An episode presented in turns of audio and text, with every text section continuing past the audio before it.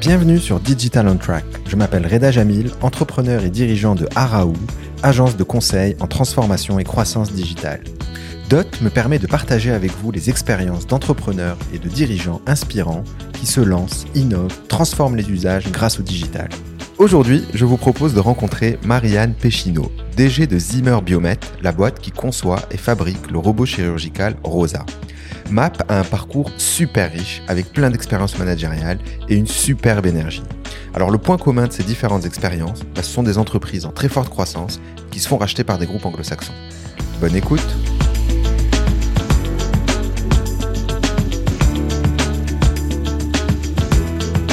en 4 ans, donc on est passé de 50 à 200 employés, on est passé de 10 robots à plus de 400.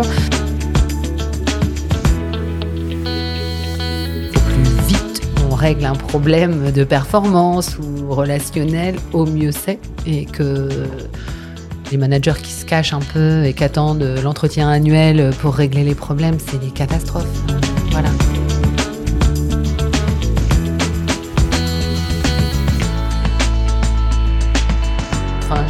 C'est la plus belle énergie de vie, hein, par, euh, par essence même. Et je pense que hum, ma vie, euh, ça a toujours été ça. Je ne sais pas ronronner, je ne sais pas être trop euh, dans des à peu près. Et je pense que quand je suis vraiment dans une relation amoureuse, c'est hyper fort.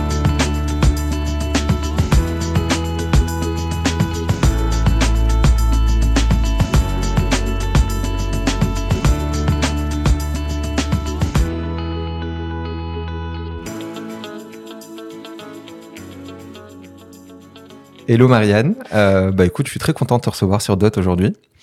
Euh, je suis vraiment content parce qu'on va avoir l'occasion de parler de plein de choses du fait de la richesse de ton parcours, sur lequel on va revenir bien sûr. Et juste pour illustrer ça, euh, on va parler de transformation numérique dans les médias mm-hmm. et en même temps euh, bah, de robots chirurgicaux, euh, puisque aujourd'hui tu occupes le poste de directrice générale de Zimmer Robotics.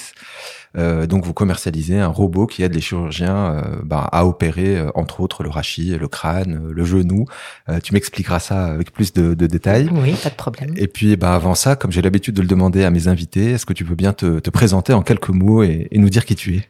Ok, donc ben merci déjà de, de m'avoir sollicité.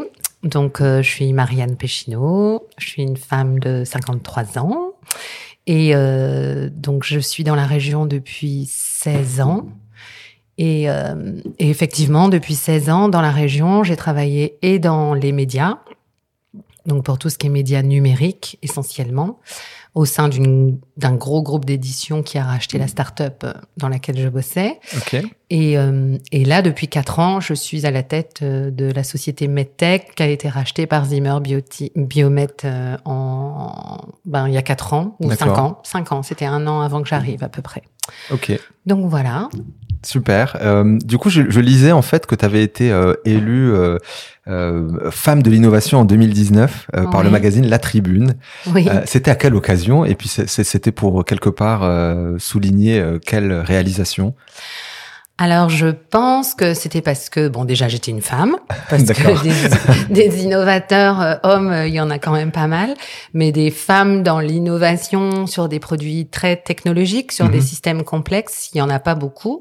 D'autant plus que moi je n'ai pas de background d'ingénierie. Ouais.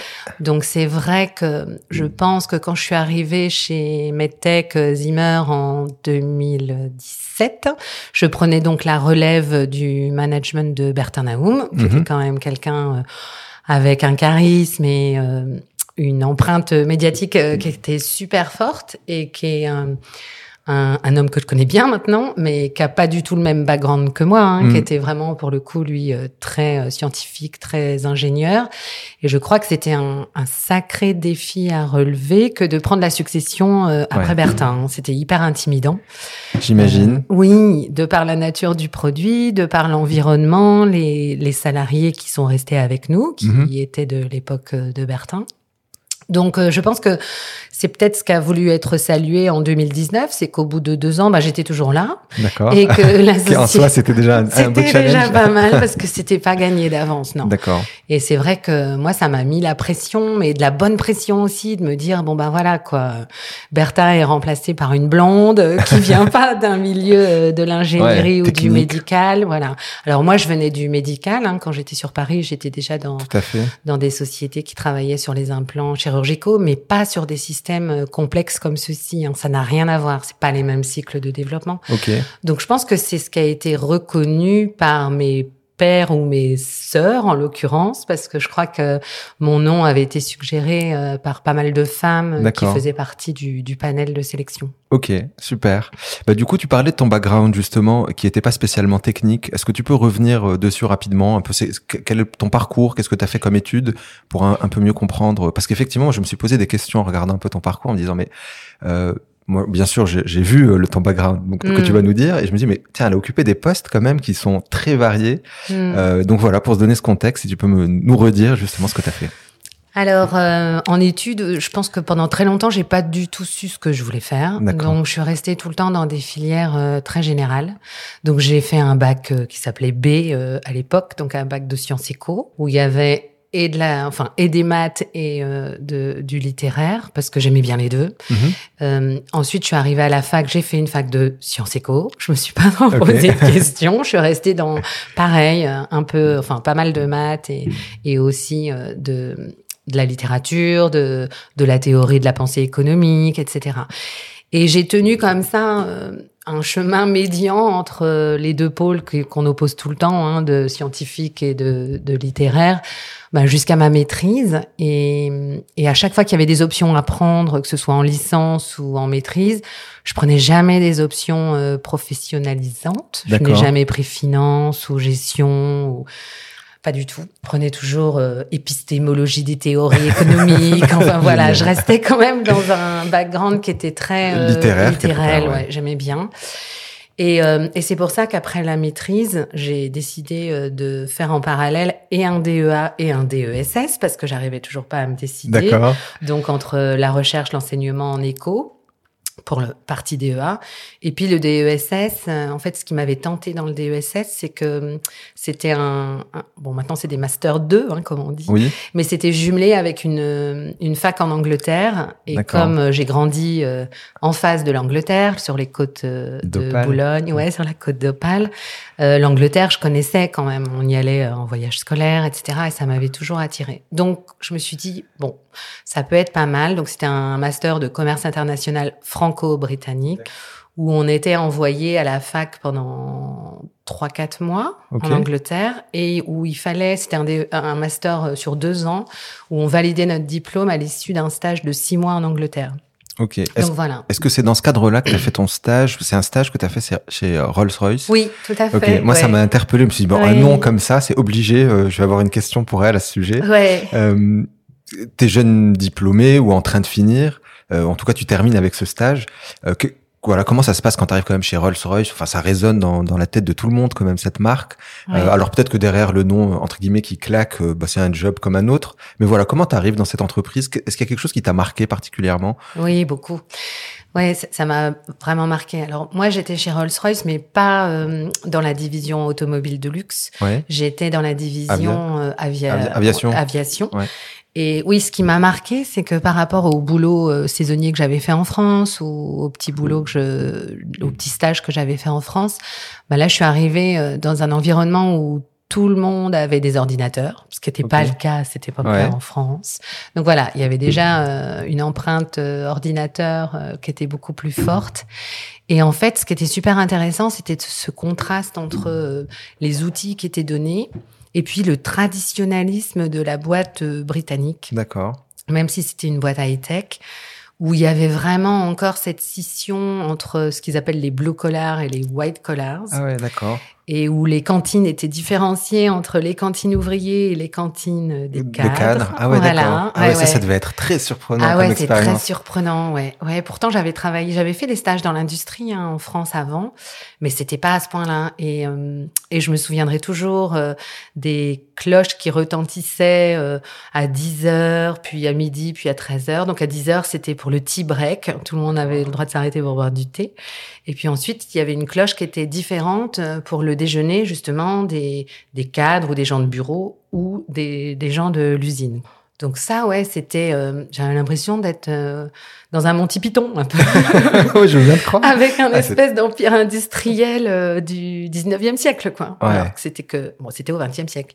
Mais c'était quand même... Euh, ouais, modernité et tradition presque, oui. ouais, d'un autre passé, quoi, d'un autre temps. ouais, ouais, ouais, qui coexistaient.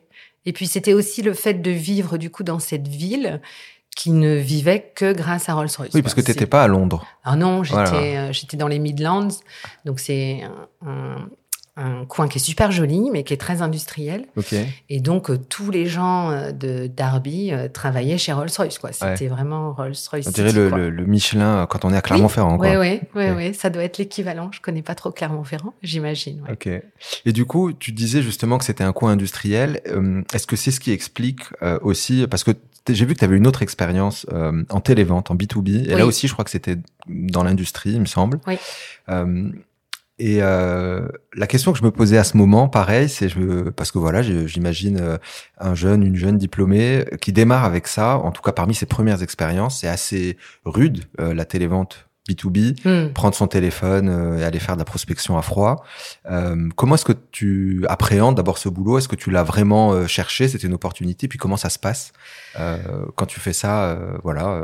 Alors c'était une opportunité. Je l'ai pas cherché en tant que tel, mais j'ai vite senti. Bon, après mon donc mon stage chez Rolls-Royce, c'était en marketing. Je faisais des analyses d'obsolescence de réacteurs et et des soucis de nuisance acoustique euh, des vieux réacteurs pour qu'on puisse anticiper quand est-ce qu'ils allaient être renouvelés. Puis il y avait des nouvelles règles sur la nuisance acoustique. Okay. Donc j'étais dans le market research. Après, j'ai été dans une boîte de software à Birmingham où j'étais dans le marketing.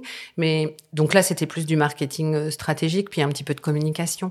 Mais comme j'étais pas euh, anglophone total, je me suis aperçu que j'allais pas choper des bons jobs en marketing. C'est quand même difficile quand t'es pas natif au niveau rédactionnel. Mm -hmm. Tu t'es pas aussi performant.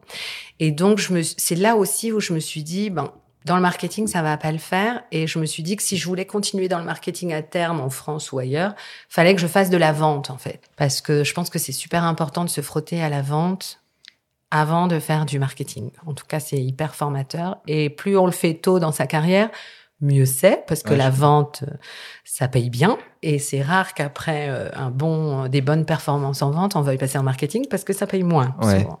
Donc j'ai décidé de le faire à ce moment-là par une opportunité. En fait euh, cette boîte là de, de vente B2B euh, travaillait avec Rolls-Royce donc c'est comme ça que j'avais eu des contacts euh, chez eux. Chez eux aussi par l'intermédiaire de, de, du boulot qu'occupait mon père qui était euh, dans la métallurgie. D'accord. Donc il, il, avait travaillé avec eux et ils avaient besoin de, de quelqu'un et voilà. Donc c'est comme ça que j'ai atterri là-bas.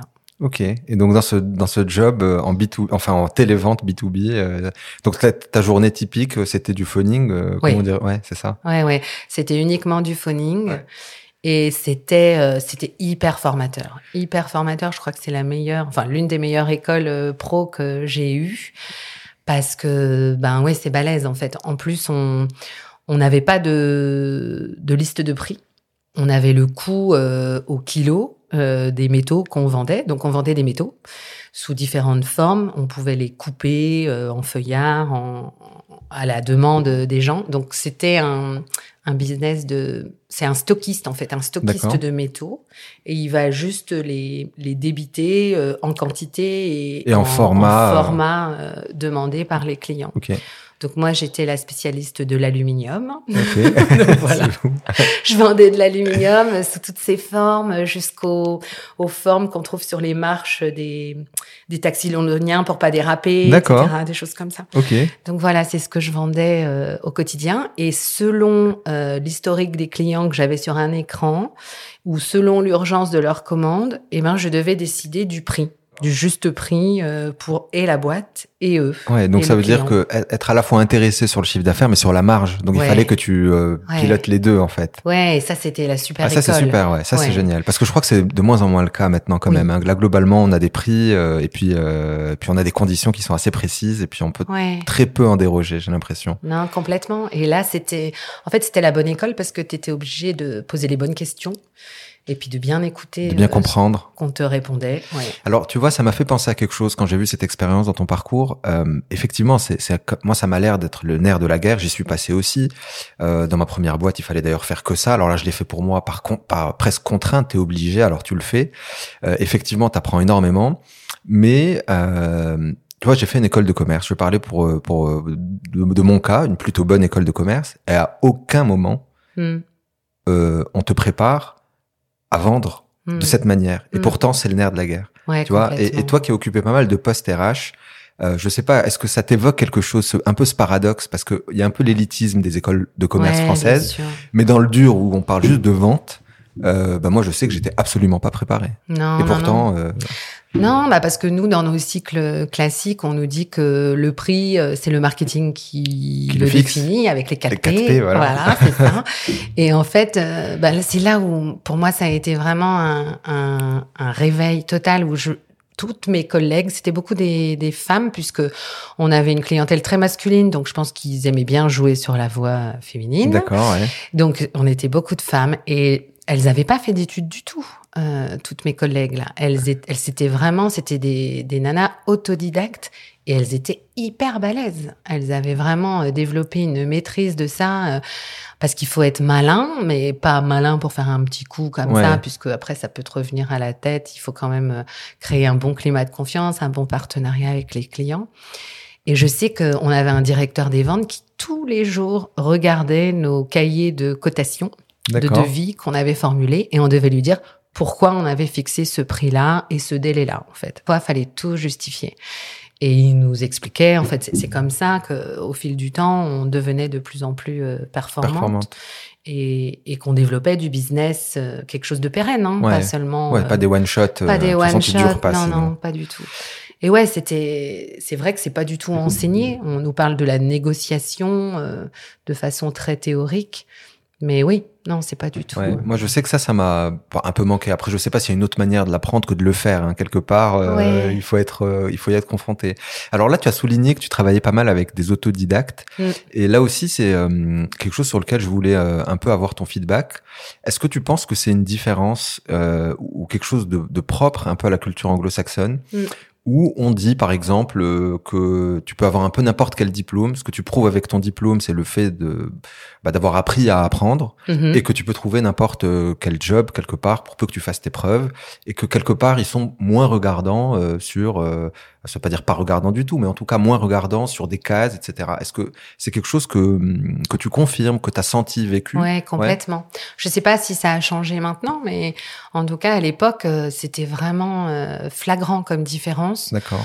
Et euh, que ce soit dans la société de logiciels dans laquelle j'ai bossé avant de bosser en vente euh, B2B, je voyais que des jeunes euh, diplômés, on leur donnait des responsabilités euh, managériales ou de projets euh, hyper costauds. Et je pense qu'il y avait vraiment une relation de confiance. Je pense pas que c'était pour rabaisser les salaires et avoir des gens euh, moins chers que des gens expérimentés, mais on laissait la chance à des jeunes diplômés ou à des autodidactes euh, en fonction du potentiel qu'ils avaient pressenti. Et après, ça passe ou ça casse. Mais en tout cas, il y avait une, une plus grande chance de donner à l'entrée, clairement. Et hum, il y avait des gens avec des, des, des bacs plus 3 ou des bacs plus 4 qui avaient déjà des super gros titres ronflants en termes de responsabilité. Alors que quand je suis rentrée en France et que j'ai donné les titres que j'avais occupés euh, en marketing dans la boîte de logiciels, on m'a pas cru parce qu'on pensait que Ouais, que tu je gonflais ton gonflais. CV. Ouais, euh, ouais, ouais, parce que pour eux, en France, c'était pas possible. Euh, à l'âge euh, auquel j'étais revenue en France, d'avoir euh, à 25 ans, donc c'était Ouais. ouais. 25 ans, d'avoir eu euh, un poste de direction marketing dans la boîte de logiciels. Là, c'était pas possible. Ouais. Donc ça, ça devait être. Alors du coup, à ton avis, pourquoi c'est si compliqué d'avoir une approche pareil en France? Finalement, de se dire, bah, je laisse la chance, et puis on oublie un peu euh, euh ces diplômes. Alors moi, j'en suis le produit hein, de, de, de ces hmm. diplômes et de ces trucs, etc. Donc je vais pas euh, euh, enfin, cracher dans la soupe, mais voilà, pourquoi est-ce qu'on on se hum, voilà, on n'arrive pas finalement à se défaire de ça. On, on, on, on, regarde toujours ça comme premier filtre, ou que c'est en tout cas plus hmm. compliqué. Est-ce que je sais pas si tu as un avis là-dessus? Bah, je, Ouais, je, je sais pas. J'ai l'impression qu'on on est un pays à étiquette euh, plus collante que d'autres. euh, je pense qu'il y, y a, énormément de de systèmes de de caste ou d'appartenance euh, qui est quand même euh, qui colle à la peau. Pourtant l'Angleterre c'est quand même une vieille une, une, vieille société aussi. Ouais, bah surtout quand tu décris par exemple son expérience chez Rolls-Royce, oui, mais quand même, c'est quand même fou. Ouais. être capable, j'allais dire, du pire et du meilleur. Quoi. Ouais. Mais je, je sais, alors je ne sais pas, je, je me suis souvent demandé si c'était aussi euh, parce que le, la prise de risque était moindre à cause du droit du travail, qui était peut-être plus contraignant quand ça fonctionnait pas. Mais je crois pas, parce que pour avoir travaillé euh, sur des mutations de de Montpellierin vers euh, les US, par exemple, quand on avait ouvert une filiale dans la boîte de médias, tu peux pas non plus et conduire quelqu'un pour un manque de performance sans qu'il y ait des preuves de manque hmm. de performance. Contrairement à ce qu'on dit, où on peut virer euh, tout du jour au lendemain. Ouais. Ben non, parce que là-bas c'est la culture des avocats aussi. Ils cherchent que ça, hein, de trouver des gens qui ont été licenciés abusivement. Donc euh, je sais pas. Je crois que c'est l'aversion euh, au risque, peut-être qui est un peu plus naturelle. Je sais pas. Ou c'est euh, les étiquettes et les les filières privilégiées. Ok. Bah, en tout cas, moi, ça me ça m'interroge aussi. Où je me dis parfois, euh, alors j'essaye euh, dans Araou de parfois pas faire attention euh, de mm. recevoir quand je sens un candidat euh, euh, voilà où j'ai juste le feeling. Alors c'est pas très professionnel tout ça mais j'ai un bon feeling où on a échangé deux minutes. Je me dis bah tiens là j'ai envie d'aller un peu plus loin et puis j'ai même pas regardé parfois le CV mais c'est pas évident. Et puis quand on a on a envie d'être rassuré aussi enfin je sais pas j'ai pas encore trouvé toutes les clés à cette question. Ouais mais c'est compliqué. Bah, mm. pour avoir fait du, du recrutement pendant pas mal de temps quand j'étais RH c'est vrai que les recrutements c'est une prise de risque pour les deux, hein, pour les deux parties. Et, euh, et c'est bien que tu parles du feeling parce que hum, quand j'avais étudié les RH pour me mettre vraiment en poste RH là, euh, il disait justement qu'il fallait tuer euh, tout le subjectif, qu'il fallait être très euh, méthodique. Euh, c'est pour ça que j'ai dit c'est pas très pro, hein, moi quand même. Mais... Ben oui, mais en fait non, je trouve que, que, à partir du moment où on connaît, on connaît bien la culture de, de son entreprise, dans ton cas ou de l'entreprise pour laquelle on travaille, dans mon cas à moi puisque mm. j'étais salarié, tu connais l'environnement, tu connais la culture de l'entreprise et tu sens euh, assez rapidement si la personne va pouvoir euh, s'inscrire ou pas euh, dans cet environnement. Et donc l'intuition et le feeling, il est super important, je pense. Et je me suis aperçue que quand j'ai tout fait ma part de subjectif, en recrutement, ben je le regrettais souvent après. Ah ok. Voilà. Intéressant. Mais en plus, je, je, on va en reparler un petit peu de, de, mm. de, de la partie RH parce qu'effectivement c'est un poste que tu as occupé, euh, l'un des postes que tu as occupé le plus longtemps. Si, oui, euh, c'est vrai. Ouais. Donc euh, du coup j'avais prévu aussi quelques questions à ce sujet, mais juste avant pour clôturer un petit peu. Alors il y a plein de choses sur lesquelles on, on, pourrait parler. Effectivement, ton poste de, de directrice marketing aussi dans le logiciel. Mais j'ai pioché, oups, j'ai pioché un petit peu, euh, voilà, des petites choses qui m'avaient interpellé. Euh, mais un peu, si on veut fermer cette parenthèse euh, anglaise, j'avais une question un peu politique, actualité, euh, mm. notamment par rapport au Brexit. Mm. Qu'est-ce que t'en penses, toi, finalement, qui, on peut dire peut-être que l'Angleterre a été un accélérateur pour ta carrière, quand justement tu dis, mm. tu arrives à 25 ans, tu avais déjà occupé un poste de directrice marketing. Il y a des opportunités qui se sont créées, donc j'imagine que tu dois avoir un lien aussi avec ce pays d'une manière ou d'une autre. Oui, ouais, ouais, un lien très fort. C'est un pays euh, dans lequel, euh, à chaque fois que j'y retourne, je me sens à la maison. En fait, c'est assez euh, parce que je pense que c'était des années importantes pour moi, qui ont été hyper formatrices le fait de partir euh, loin de la famille, mm. loin des amis, de recommencer euh, un morceau de vie comme ça de façon neutre. Euh, et justement, comme j'étais pas à Londres, il n'y avait pas du tout de communauté francophone. Donc ah j'étais vraiment en immersion sans pouvoir me rattraper aux copains, aux copines qui auraient pu être dans le coin. Et ouais, moi j'ai un lien super fort. Alors le Brexit, ouais, c'est un peu un déchirement et je pense que ils sont emmêlés les pieds euh, dans de l'électoralisme euh, sur euh, des, des, des peurs. Ils ont vraiment capitalisé sur sur des peurs et des angoisses de la population pour aider à, à, décrocher le pays de l'Union européenne. Mais je pense que c'est pas beau, quoi, parce que c'est vraiment un repli Mm. euh, sur eux-mêmes qui va pas être très vertueux à terme. Hmm. Au-delà de pour des relations franco-britanniques, mais même pour eux, je pense que c'est un pays qui mérite euh, beaucoup mieux que ça, quoi. Mm. Ok. Bon. Et qu'est-ce qui te fait euh, quitter du coup euh, le Royaume-Uni euh, pour revenir en France? Bah, Justement, tu disais à 25 ans. Bah, en fait, il y a eu des décès dans ma famille. Ah. Euh, donc là, je me suis sentie un peu loin pour supporter les miens. Et puis, euh, il y a eu aussi le fait que je sentais que j'aurais du mal à trouver un boulot un peu plus challengeant parce que j'avais cette barrière de la langue, même si je me débrouillais super bien. Euh, voilà, donc je me suis dit bon bah c'est peut-être le bon moment, mais je pense que ça a été plus euh, Ouais, des les- raisons familiales ouais, aussi. plus ouais. les raisons familiales. Mais ça a été super dur de revenir. Mm. Ah ouais? Très très dur, ouais. Qu- Qu'est-ce qui a été particulièrement dur du coup euh, C'est-à-dire, c'est Hmm. c'est- de quitter euh, le Royaume-Uni ou la vie que tu t'es construite. La- Ouais, c'est ça? Ouais, c'était de, de repartir. euh, bon, d'abord chez mes parents parce que j'avais plus, enfin voilà, j'avais pas trop de, de sous et que j'avais trouvé du boulot dans leur coin qui était un super euh, boulot qui m'a amené très rapidement sur Paris. Mais hum, j'adorais le style de vie euh, en Angleterre. C'était beaucoup plus décontracté, beaucoup plus facile euh, pour rencontrer les gens que- qu'en France, quoi. Hmm. malgré la barrière de la langue. en fait. C'était, ouais, ouais, j'ai trouvé que c'était une société euh, hyper accueillante, euh, tout Ouais. niveau social confondu. euh, bah, le pub, pour ça, c'est un super euh, vrai. mix de culture hein, et de classe sociale. Et quand je suis rentrée en France, j'ai été rapidement euh, à Paris. Et là, ouais, j'ai, ressenti euh, bah, les étiquettes, euh, les le oui le fait d'être jugé euh, beaucoup plus sur son apparence qu'en Angleterre euh, pff, voilà Ouais. quoi. On peut vraiment être beaucoup plus soi-même. Soit, soit au- sauf au boulot. Au boulot on est relativement bien euh, habillé tout ça. Ouais. il y a des codes assez précis. Mais hum, le reste il y a beaucoup de moins de jugement sur les les apparences. Et, et, la grosse différence que j'ai notée aussi, c'était les relations entre les femmes, en fait, qui étaient beaucoup plus bienveillantes en Angleterre euh, qu'en France. En France, euh, bon, j'ai des très bonnes amies femmes, hein, et j'en avais aussi à cette époque-là, mais quand on débarquait, enfin quand je débarquais dans des soirées à Paris où je connaissais pas grand monde, euh, il y avait pas du tout euh, la chaleur de l'accueil que je pouvais avoir euh, des autres euh, femmes euh, Ouais. que j'avais en Angleterre, quoi, qui étaient vraiment beaucoup plus chaleureuses et, et bienveillantes. Voilà. D'accord. Ça, c'était hyper choquant en retour. quoi. Ah ouais, je veux bien te croire. Et puis ça devait être difficile, ça, pour le coup. Si tu avais l'habitude Oui. plutôt d'être euh, assez euh, sociable, de rencontrer des gens Ah facilement, ouais, de ouais, sentir. ouais. euh, c'était bizarre, très Bon. bizarre. ouais. Et là, du coup, tu mets, euh, tu te mets quand même, tu mets un pied dans ta première expérience euh, dans le médical. Alors, je Mhm. fais encore une fois des raccourcis.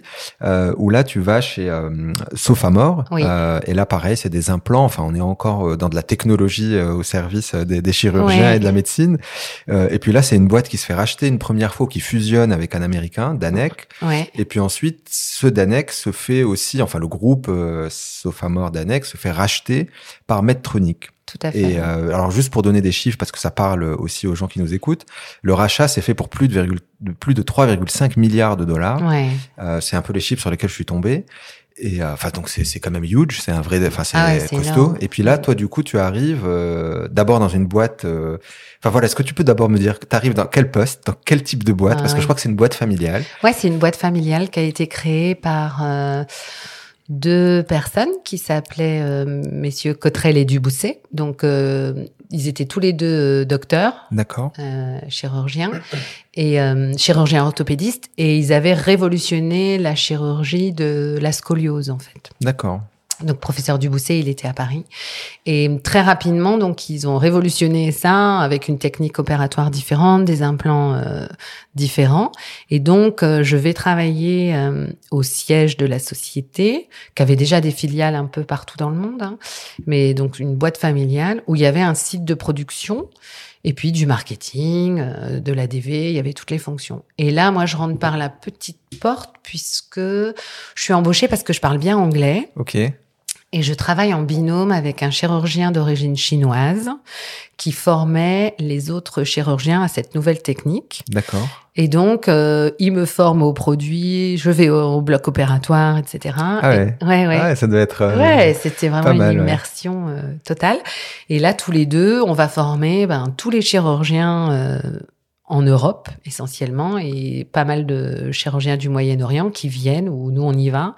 Et on a formé aussi toute la force de vente en fait D'accord. pour qu'ils soient à l'aise avec la technique euh, chirurgicale. Et donc là, en fait, c'est à la fois une technique et des prothèses. C'est-à-dire que le- quand tu Mm. parles de site de fabrication, c'est qu'on fabrique aussi ces prothèses, c'est ça? Alors c'est pas des prothèses parce que ça remplace pas. Quand on parle de prothèses, c'est quand on remplace. Là, c'est des implants, donc ça va être euh, comme des tuteurs euh, métalliques qu'on va mettre sur la colonne vertébrale. Donc c'est de la, c'est de la métal, c'est du bricolage en fait, hein, chirurgical. c'est des crochets, des vis, des tiges, voilà, en, en inox ou en titane. Et donc il y a un site de production effectivement où on va fabriquer ça, euh, ainsi que les ancillaires, les instruments qui vont aider à la pose des implants. Ok. Et euh, est-ce que t'as, t'as- enfin, j'imagine que tu, tu dois avoir une idée. Moi, j'en avais en tout cas aucune euh, sur la taille du marché de, de voilà de, de ces implants euh, ou de la chirurgie en fait de la colonne vertébrale. Enfin, Aujourd'hui, c'est énorme. Je, Ouais. je, je saurais pas te dire euh, les chiffres, mais c'est c'est énorme parce que eux, ils étaient au début très spécialisés euh, sur les scolioses. Donc là, on parle euh, de déformation et c'est souvent chez les adolescents. Mais très rapidement, on s'est spécialisé sur le gros du marché, qui est le dégénératif. Donc euh, le- les lombaires, Mhm. Euh, sur les populations euh, qui ont des, des sciatiques, des lombalgies, des discopathies. Oui. problème de c'est un- disque. un, mal du siècle aussi. euh, Voilà. Donc là, tu dois effectivement. euh, Ouais. Il y a de quoi faire, je pense. Ouais, ouais, ouais. Et les cervicales, donc c'est plusieurs milliards, quoi. C'est énorme. Et, et- et là, du coup, tu arrives dans, dans une boîte qui est en très forte croissance, puisque Mm. je crois que très vite, euh, bah, il y a la première fusion avec euh, Danec dont je Mhm. parlais, puis le rachat. Euh, comment tu vis cette période euh, où j'imagine que ça doit euh, aller à 200 à l'heure euh, Peut-être le passage aussi euh, bah, de la belle PME certes, mais quand même une PME familiale, j'imagine, Mhm. euh, à euh, bah voilà des intégrations successives, euh, les États-Unis, puisque je crois que le siège est- a été transféré à Minneapolis, je crois, ou non, Memphis. Alors, pour fils pour Danec et Minneapolis, c'est Medtronic. Ah ok Mm, voilà mm, mm. et donc il y avait les deux dans l'histoire et Ouais, comme ouais. on parle de Minneapolis pas mal en ce moment du coup j'ai voilà Ouais. Donc du coup comment tu vis cette période euh, Ben, je crois que je suis pas trop consciente de ce qui se Se passe passe, parce que c'est la première expérience d'intégration, en fait, d'accord de rachat. Alors, on parle de fusion, mais c'est des rachats à chaque fois. ouais Donc, il y a, voilà, on apprend la terminologie. Euh, on comprend très vite. Enfin, moi, je suis assez, euh, je regarde et j'observe et je vois que ça va me donner la possibilité d'aller sur Paris euh, plutôt que de rester dans le Pas-de-Calais. Donc, je suis super contente de retourner dans un milieu urbain parce qu'en. Angleterre, j'ai toujours été en milieu urbain. Et puis là, je vois qu'effectivement, on va changer de modèle organisationnel euh, tout le temps. Ça change tout le temps, en fait.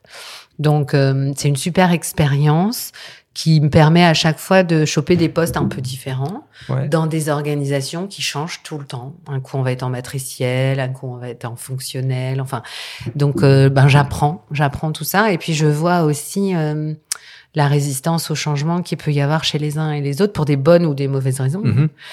Et puis aussi, on voit euh, les expertises clés qu'il y a euh, à l'interne et qu'il faut qu'on garde localement et celles qui peuvent être consolidées euh, au Mhm. niveau central, en fait, dans Oui. les maisons mères. donc là ça veut dire aussi euh, des licenciements quand tu dis quand tu dis ça comme ça euh, de la Alors- réorganisation de la restructuration Ah ouais, ouais, ouais, il y a eu ça au niveau de, de la production, par exemple, mais ça s'est fait très progressivement parce qu'il y a quand même un transfert d'expertise qui est nécessaire. ouais Ou alors, euh, souvent, les boîtes, elles décident de sous-traiter. Donc, euh, donc voilà, il y a, y, a, y a eu plein de transformations. Mais finalement, le site qui était dans le Pas-de-Calais, c'est une superbe histoire parce que ils sont, le groupe s'est désengagé au fil du temps d'accord et euh, ils sont devenus euh, clients euh, de la société qui a été rachetée par les employés pour euh, quelques euros symboliques ou francs à l'époque. Je sais même plus à quelle époque c'était. ouais Donc les salariés ont gardé euh, l'outil de production. ok Ils sont devenus euh, sous-traitants pour la maison mère et euh, ils devaient peut-être avoir un- une charte, enfin de l'exclusivité pendant quelques temps, puis ensuite c'était ouvert à la concurrence. Et maintenant c'est une société qui marche super bien Ah, génial. Ouais. Ça, c'est une belle trajectoire, du coup, Ouais, pour le coup. Quand on entend des fois les rachats, fusions, on pense toujours, enfin, Ouais. moi, le premier, tu vois, j'ai tout de suite été vers licenciement, restructuration, et il y a d'autres alternatives. Oui, oui, oui, mal, complètement. Et là, c'est une société qui s'appelle Intech et qui est managée par euh, un ancien collègue à nous, hein, qui était en, en finance et, et en- aux opérations, et qui a repris ça et, et qui marche super bien, qui travaille pour tous les gros de l'orthopédie, pour nous aussi d'ailleurs, euh, pour euh, des instruments pour Rosa. Et ils ont des filiales aux US, etc. Donc là, ça a été un- une superbe expérience de transfert, euh, Super. de reprise par les salariés. Donc des fois, ça marche bien. Ouais. Euh, du coup, je voulais te faire réagir sur quelque chose euh, dont j'ai parlé avec Clément Sade, que tu dois connaître, Oui. donc, qui est euh, l'actuel président de la French Tech à Montpellier Oui. et aussi euh, CEO de Pradeo, euh, que j'ai eu le plaisir d'avoir sur ce podcast. Et du coup, il me disait que, voilà, de son expérience, de ce qu'il a pu observer, notamment quand euh, il s'est implanté aux États-Unis, c'est qu'il me disait, voilà, les Américains sont super bons. euh, alors, je vais le prendre dans l'autre sens. Les Français sont super bons technologiquement pour créer des produits innovants, euh, disruptifs, euh, vraiment Mhm. apporter une grosse valeur ajoutée technologique. Un peu moins bons en marketing. Là où les Mhm. Américains, avec des produits euh, peut-être un peu moins bons technologiquement, sont très bons en marketing, avoir, arrivent à faire finalement, à, à gagner des parts de marché. Et ces parts de marché leur permettent, quelques années plus tard, bah, de venir acheter les technologies qui ont été développées par des ingénieurs français la plupart du temps, etc. Donc c'est un peu la vision qu'il avait lui Mhm. dans son industrie, hein, le logiciel aussi, euh, la cybersécurité. Est-ce que tu penses que ce qui se passe avec euh, à cette époque, euh, ça relève de ça euh, ou pas vraiment? Parce que du coup, euh, ouais, voilà. C'est compliqué parce que ça dépend vraiment de la volonté des dirigeants. Mhm. Il y en a qui vont développer le business jus- jusqu'à un certain point avec euh, comme optique de se faire racheter de Mhm. toute façon Ouais. en France. Après, euh, moi je pense qu'en en termes de marketing, euh, ouais ils sont forts les Américains, mais je pense pas qu'on ait grand chose à leur envier. En fait, je trouve que en Europe on est hyper créatif Mhm. et quand je vois euh, justement euh, les campagnes marketing qu'on a pu développer et pour l'Europe et pour l'Asie Pacifique et pour les US depuis les US, on n'a pas grand chose à leur envier. Je pense qu'ils ont un marché qui est énorme. Mm. Ils ont cet avantage d'avoir un marché qui est beaucoup plus grand et homogène que l'Europe ou que l'Asie. Mm. Nous, on a des marchés qui sont hyper fragmentés. Donc, je pense que c'est, ça tient plutôt à ça d'avoir des tailles de marché euh, qui sont différentes déjà. Dans toutes les boîtes dans lesquelles j'ai été, les ventes aux US, ça a toujours été à peu près 70% des ventes mondiales. Ah oui, d'accord. Voilà, et ça c'est une vraie réalité parce que il y a du volume, mais surtout il y a la valeur. Souvent les prix moyens euh, des solutions aux US, en tout cas dans le médical, sont vachement plus élevés qu'en Europe où on a des contraintes euh, liées au, remboursement des, Ouais. des frais de santé. Tout à fait. Et, euh, et en Asie, c'est pareil. Et donc l'Asie, c'est un marché fragmenté. L'Europe, c'est un marché fragmenté. Par pays, on Mhm. va avoir des règles différentes. Donc je pense qu'ils bénéficient quand même d'une taille de marché et d'une homogénéité de marché qui les fait décoller vachement plus vite que, que nous. D'accord, ok. Ouais, je pense que c'est vraiment ça. Alors du coup, ma question n'était pas complètement innocente euh, pour que je te la pose, c'est que tu as occupé justement euh, ce rôle de, de direction marketing, alors dans- à plusieurs expériences, mais là en Mhm. particulier aussi euh, après les rachats successifs, Mhm. euh, donc du marketing, mais aussi euh, du marketing produit, puisque je crois que tu diriges la R&D aussi. Oui.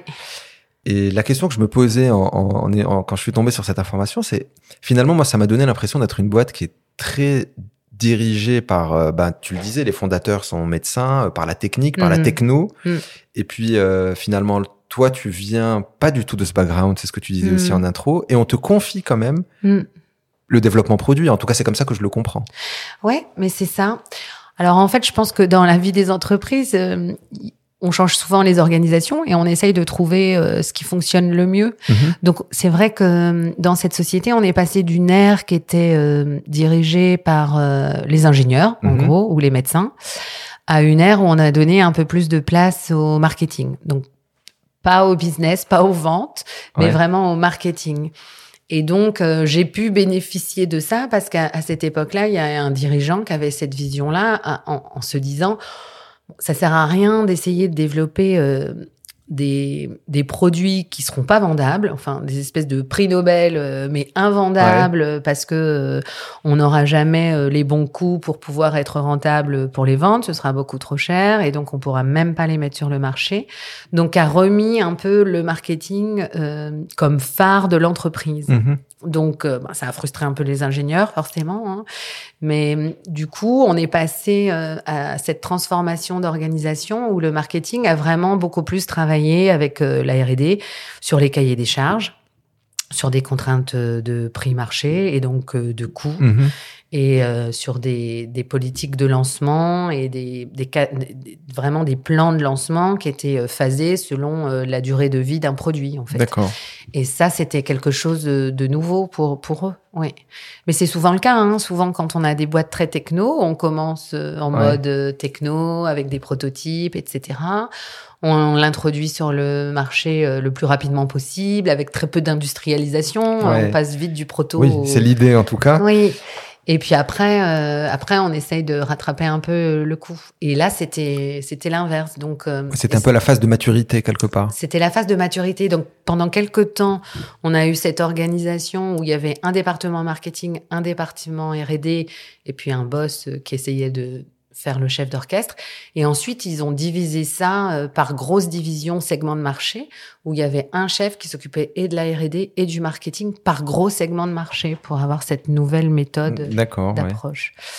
Et ouais, c'était super intéressant. Et, et, toi, du coup, comment, enfin, comment tu vis euh, aussi ce, ce, ce, ce job-là? Puisque je pense que ça doit être assez nouveau pour toi aussi. C'est nouveau peut-être dans l'organisation, mais euh, surtout, surtout vu le produit. Alors pas sur les fonctions marketing où là, a priori, on en a brièvement parlé, mais tu as quand même plus de bouteilles euh, mm. euh, sur ces fonctions-là, mais sur le produit.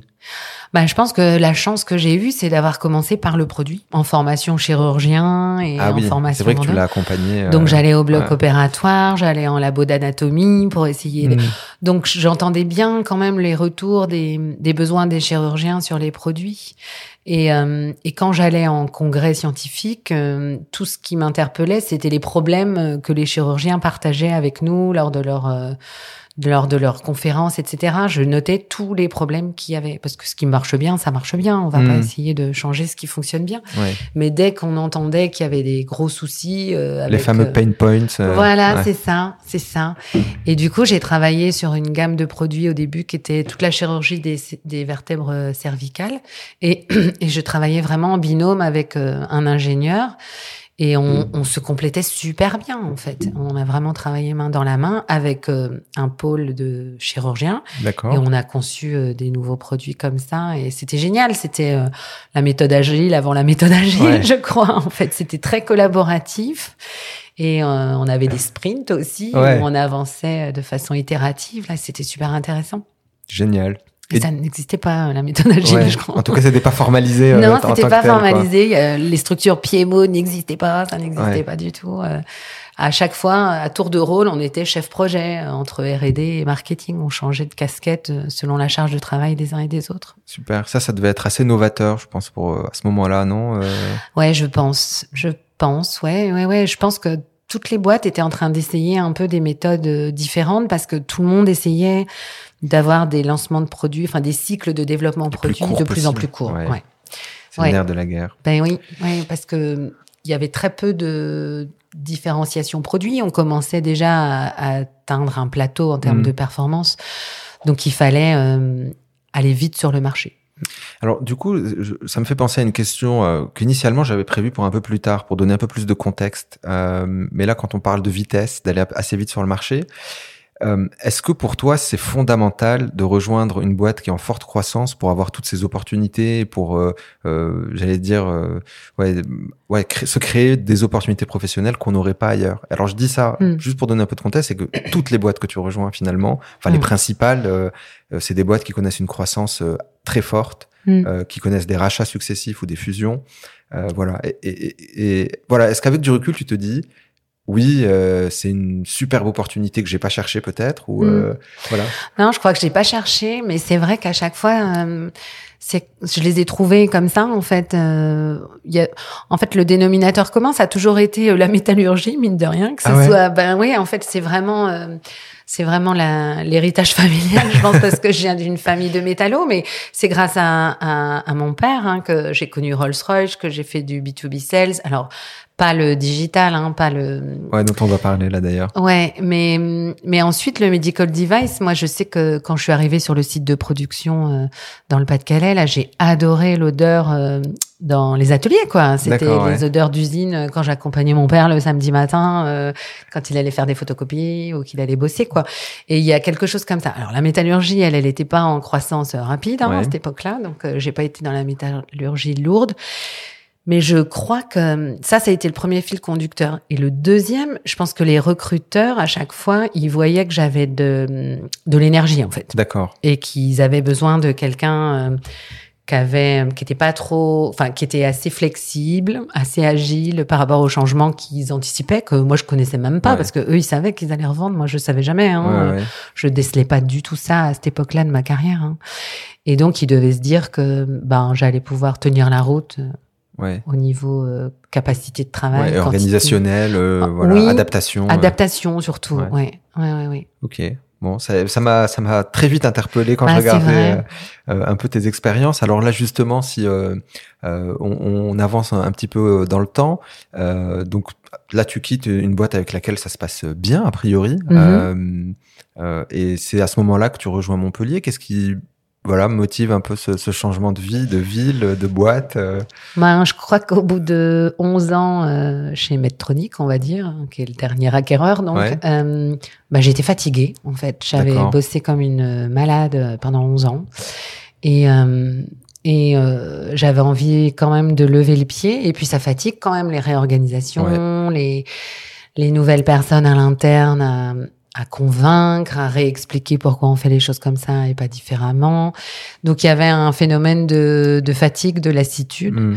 Et aussi, j'étais euh, en milieu de trentaine, ouais, c'est ça. Et, et ma vie, euh, ben, c'était le boulot, les voyages. Je voyageais, euh, je sais pas, 70% de mon temps partout, quoi, aux US, en Europe, en Afrique, tout ça.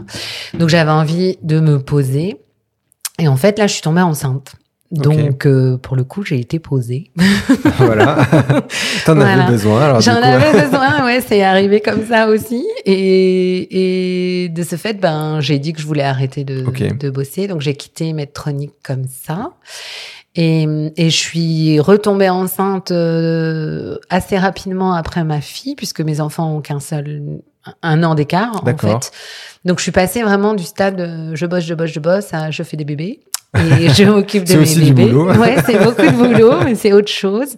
Et là, du coup, je me dis bon, ben une fois le deuxième arrivé, je me dis soit je reste à Paris, je retrouve un boulot du, de la même euh, trempe, mm. soit je décide de changer complètement de vie, mais je le fais maintenant parce qu'une fois que j'aurai retrouvé un autre boulot, je bougerai plus jamais de Paris, quoi. Ouais. Et là, je me dis allez hop, euh, on va tenter le truc, quoi. Donc avec euh, le papa des enfants, qui avait pas de boulot non plus dans la région, on décide de venir euh, sur Montpellier. Ok. Donc, ouais, donc c'est vraiment vous avez choisi parce que a priori vous n'avez pas d'attache spécialement à Montpellier Non, pas du tout. Ouais, donc vous avez choisi une ville qui vous plaisait bien pour changer un peu du rythme parisien. Et puis voilà, on... Oui, on connaissait pas du tout. En fait, on a fait quelques régions de France, des autres régions de France pour voir. Et en fait, euh, le papa des enfants est d'origine algérienne. D'accord. Et pour avoir vécu euh, longtemps sur Paris comme moi, euh, on était super bien sur Paris. Hein. Je crois qu'il n'y aurait pas eu les enfants, on y serait toujours. Quoi. Et en fait, il captait des regards pas très sympathiques dans les différentes régions qu'on a visitées. Et là, sur le coin, sur Montpellier, il, se sentait bien. Il se sentait bien. Voilà, le regard était un peu plus sympa. Et comme on a des enfants euh, issus de nous deux, euh, on voulait pas non plus qu'ils vivent des trucs euh, trop lourdingues au niveau racisme. Donc, on a trouvé que c'était un, Enfin, moi, je voulais qu'on soit au bord de la mer aussi. Il y avait quand même cette zone-là. J'avais pas envie de retourner dans le Pas-de-Calais, ça c'est sûr. et donc, on s'est dit que c'était bien. Donc, on s'est installé au bord du bassin de Thau. Super. Et donc là, du coup, c'est ce qui, c'est, ce qui t'a lancé quelque part euh, dans les médias, où là, tu changes aussi complètement euh, bah, de secteur d'activité, parce que tu changes. Là, tu, c'est un changement de vie total à ce moment. Euh, voilà. Est-ce que tu peux m'expliquer un peu cette transition euh, voilà, d'opportunités. Ouais, bah ça s'est fait tout naturellement. J'étais en train de passer le concours pour être instite en fait. Okay. Arrivé dans la région, j'étais dans les enfants. Je me suis dit bon, bah autant s'occuper des, enfants, euh, de rester dans la petite enfance. Et puis là, j'ai été euh, contactée par deux potes à moi qui, entre temps, depuis notre Angleterre où on était, on avait fait nos études, euh, le même master en fait. D'accord. Et l'un d'entre eux était Montpellierin et ils étaient revenus d'Angleterre et ils avaient monté une boîte de médias. Ok. Et ils ont, ils m'ont proposé de les rejoindre à temps partiel pour les aider à structurer la société qui était en croissance euh, rapide. Une autre. Une autre, ouais, ouais, ouais. Et ils avaient besoin de quelqu'un comme moi qui avait bossé dans des grosses boîtes comme euh, Medtronic ou Sofa Mordanek euh, pour structurer la boîte parce que eux très rapidement ils ont été euh, ils ont été dirigeants en fait. Ils n'ont hmm. pas eu de longue expérience de, de salariat dans des gros groupes, voilà. Donc du coup, je les ai rejoints pour euh, au début, c'était euh, je devais monter le service d'administration des ventes en fait. D'accord. D'articulation entre euh, les vendeurs de d'espaces publicitaires sur les sites ou de campagnes marketing et puis la production digitale de mise en ligne des bannières, etc. Donc voilà, j'ai monté ce service-là. Ok. J'ai travaillé un peu sur les process. Mais du coup, c'est quand même là, c'est une pure opportunité euh, qui ah voilà qui s'est présentée à toi. C'était pas euh, et, pourtant euh, tu, tu repars sur un cycle d'une dizaine d'années. Je bah crois, oui, complètement. et ça, c'était vraiment pas prévu. Hein. Je pensais que j'allais les aider et puis que j'allais retourner à mon concours d'instit. Et puis en fait, ben super équipe quoi, un business que je découvre. Je connais pas du tout le web dans cette ampleur-là. Je connaissais un petit peu via le marketing, mais pas dans cette ampleur-là. Et là, j'apprends bah, j'apprends euh, tout ce qui est euh, les modèles de lead generation, euh, de tout ce qui est monétisation des bases de données, et puis surtout des médias. Quoi. On a une équipe de journalistes, on a une vingtaine de journalistes anglo-saxons qui travaillent. Ah alors tu peux justement revenir sur l'activité. Oui. Alors c'est une, euh, en fait c'est la transposition d'un modèle économique euh, papier, d'accord, euh, sur le web, mais beaucoup plus enrichi.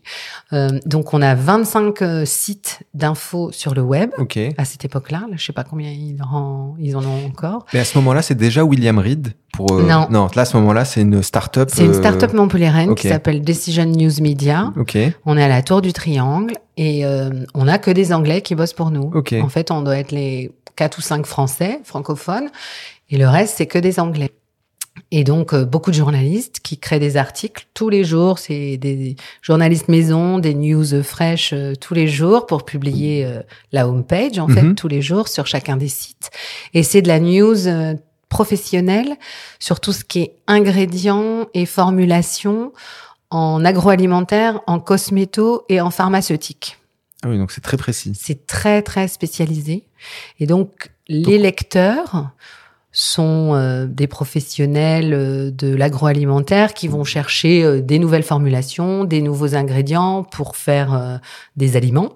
Et les annonceurs, c'est publicitaires, mhm. les gens qui veulent atteindre notre lectorat, c'est des gens qui justement proposent des formulations aux gros groupes Nestlé, etc., etc., industriels. Voilà. Et, et là, ça veut dire que vous avez 20 journalistes qui mhm. arrive à être parce que sur un sujet un peu euh, spécialisé comme ça donc c'est pas c'est pas n'importe quel euh, journaliste non Quand, ouais. dans la sélection parce que là ça, ça, me paraît en tout cas si je fais un parallèle avec un peu ce qu'on fait dans, dans la rubrique content marketing, mhm. euh, bah il y a des sujets, il faut vraiment aller chercher des gens qui, qui voilà, qui connaissent leur sujet, quoi. Ouais, donc on, on avait des experts, on avait des scientifiques, okay. des scientifiques, en, des experts en nutrition, en, en nutrition et sport, euh, en cosmétique aussi, ou des gens, alors c'était soit des journalistes qui sont spécialisés euh, dans ces segments-là, soit des scientifiques qui sont spécialisés en rédactionnel en fait. Voilà.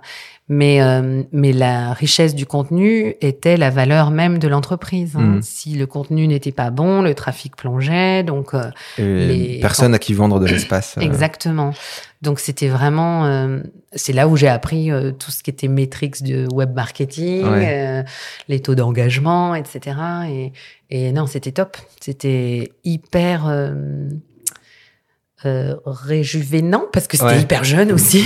Bah, là, t'es vraiment euh, dans l'univers, euh, enfin, Ah ouais. Startup Nation. euh, Web euh, à fond, à fond, ouais, ouais. Et ça, je connaissais pas du Et tout. puis là, on est dans, dans les années, c'est quoi, c'est euh, de, de, de- De- 2000. euh, 2000, euh, je dois commencer avec eux en 2006 ou 7. Ouais. ouais. Donc, euh, on est quand même euh, aussi encore au 2006. début euh, Oui. de tout ce qui se passe dans les médias, justement. Et, et là, c'est une startup qui se fait racheter, je crois, par un média traditionnel. Tout à l'heure, je parlais de William Reed, c'est ça? Ça. Eux étaient plutôt dans le papier avant. Complètement. Ouais. Eux, ils sont dans le papier, euh, ils sont dans les, les magazines professionnels, mais bon, en Angleterre, il y a un magazine pour euh, n'importe Hmm. quel sujet, Sujet, hein, ouais. comme on le sait. Et mais eux, ils ont des, des grosses publications euh, ancestrales qui ont plus de 150 ans. Hein, Ouais. Qui, il y en a une qui s'appelle euh, The Grocer et qui va faire, qui va traiter de l'actualité des, des épiceries et des magasins euh, alimentaires. Ils ont aussi énormément d'événements. Donc c'est euh, soit de la presse papier, soit de l'événementiel. Par exemple, euh, c'est eux qui organisent le, le concours 50 Best pour les restaurants, etc. Ou pour les alcools, ou pour le saké. Enfin voilà. Donc ils font énormément d'événementiel. Et ce qui leur manquait à cette époque-là, c'était le pilier euh, numérique. Numérique, ouais. Voilà. Donc plutôt que de le développer euh, organiquement, ils font cette acquisition euh, Montpellier-Rennes. Et donc Bah, D'autant plus que tout le monde était euh, anglo-saxon, euh, enfin anglais, euh, en tout cas. Dans, ouais. Ouais. Ouais, ouais. Donc au niveau culturel, euh, c'était Ouais, ça a matché assez assez, euh, facile. mm. Ouais. Et, et du coup, euh, ça a été revendu après combien de temps euh, Cette startup, toi, tu l'as connue au tout début pour structurer un peu, euh, c'est qu'il y avait un peu d'activité? Alors, je crois qu'ils avaient monté la start-up en 2002, peut-être, 2000-2002. Et ça a été revendu peut-être trois ans avant que je parte, donc en 2014. Ouais. Donc ça a tenu quand même pas mal de temps en autofinancement pur. hein. D'accord. Il n'y a jamais eu de, de levée de fonds, tout ça. Ils sont complètement autofinancés. Et moi, j'ai dû rester, euh, ouais, peut-être cinq ans après le rachat. Ok. Mm. Et, et là, qu'est-ce que tu observes Alors, tu disais, il y avait euh, euh, voilà des notions, des métriques, etc. euh, purement web. Euh, qu'est-ce que tu observes dans, dans ton métier à toi qui change vraiment euh, par rapport à ce que tu as connu avant Mm. Euh, Je pense que là aussi, il doit y avoir des choses. euh, Ah bah là, je m'aperçois qu'en fait, euh, en marketing, euh, je suis complètement out, quoi. Enfin, j'ai, même si le marketing pour moi c'est pas du rocket science, hein, Ouais. c'est vachement de, de de sens commun, on va Mm. dire, hein, de logique. Mais là, je m'aperçois qu'il y a quand même des outils hyper costauds Ouais. pour euh, analyser euh, la performance des campagnes marketing Ouais. grâce au numérique. Et ça, c'est génial, je trouve. Ça, ça change tout. C'est comme Bah, si on ça était, à, on naviguait à l'aveugle, et là Mais maintenant on commence à avoir. euh, Ah c'est plus challenging aussi. Oui, oui, oui, oui, oui, parce que l'efficacité des campagnes, là, tu peux pas tricher. hein. Voilà. C'est pas comme euh, quand tu mets euh, une pub dans un magazine, tu sais pas du tout notoriété. combien de temps les gens sont restés dessus. Complètement. donc tout ce qui est euh, branding euh, par rapport à tout ce qui est euh, bah, lead gen, Ouais, etc. performance, ouais. Performance, Mm. ça c'est génial, quoi. Ça c'est vraiment génial et de de titiller l'engagement des lecteurs pour les faire cliquer et pour pouvoir avoir des, enfin c'est c'est démoniaque, quoi. On arrive à avoir des, segmentations super fines en fonction du comportement euh, Mm. du lectorat. Et ça, euh, ouais, ça pour moi c'est une découverte. Et du coup, je vois que les héros en la matière, euh, ben c'est tous les gens qui manipulent, qui manipulent vachement Google Analytics, c'est Ouais. tous les, les, Les outils les du genre, ouais. du- de Webmetrics, quoi. Parce qu'en en fait, moi, pourquoi je te pose aussi cette question, c'est pour savoir si à ce moment-là, tu sens déjà qu'il y a un rapprochement fort entre. Alors, autant je, je comprends très bien l'idée que le marketing a beaucoup de sens commun, ou en tout cas euh, de la logique, et autant aujourd'hui, euh, il y a beaucoup de technique aussi. Il y a Ouais. beaucoup de. il y a- il devient technologique quelque part aussi. Et est-ce qu'à ce moment-là, tu sens déjà, aussi- enfin, que ça prend ce virage euh, donc là, on parle des outils d'analyse, mais aujourd'hui, c'est aussi des outils euh, de créa, euh, des outils euh, Mm. pour faire les campagnes publicitaires. Enfin voilà, c'est. Est-ce que tu sens déjà ce virage à ce moment? Ouais, Mais- complètement.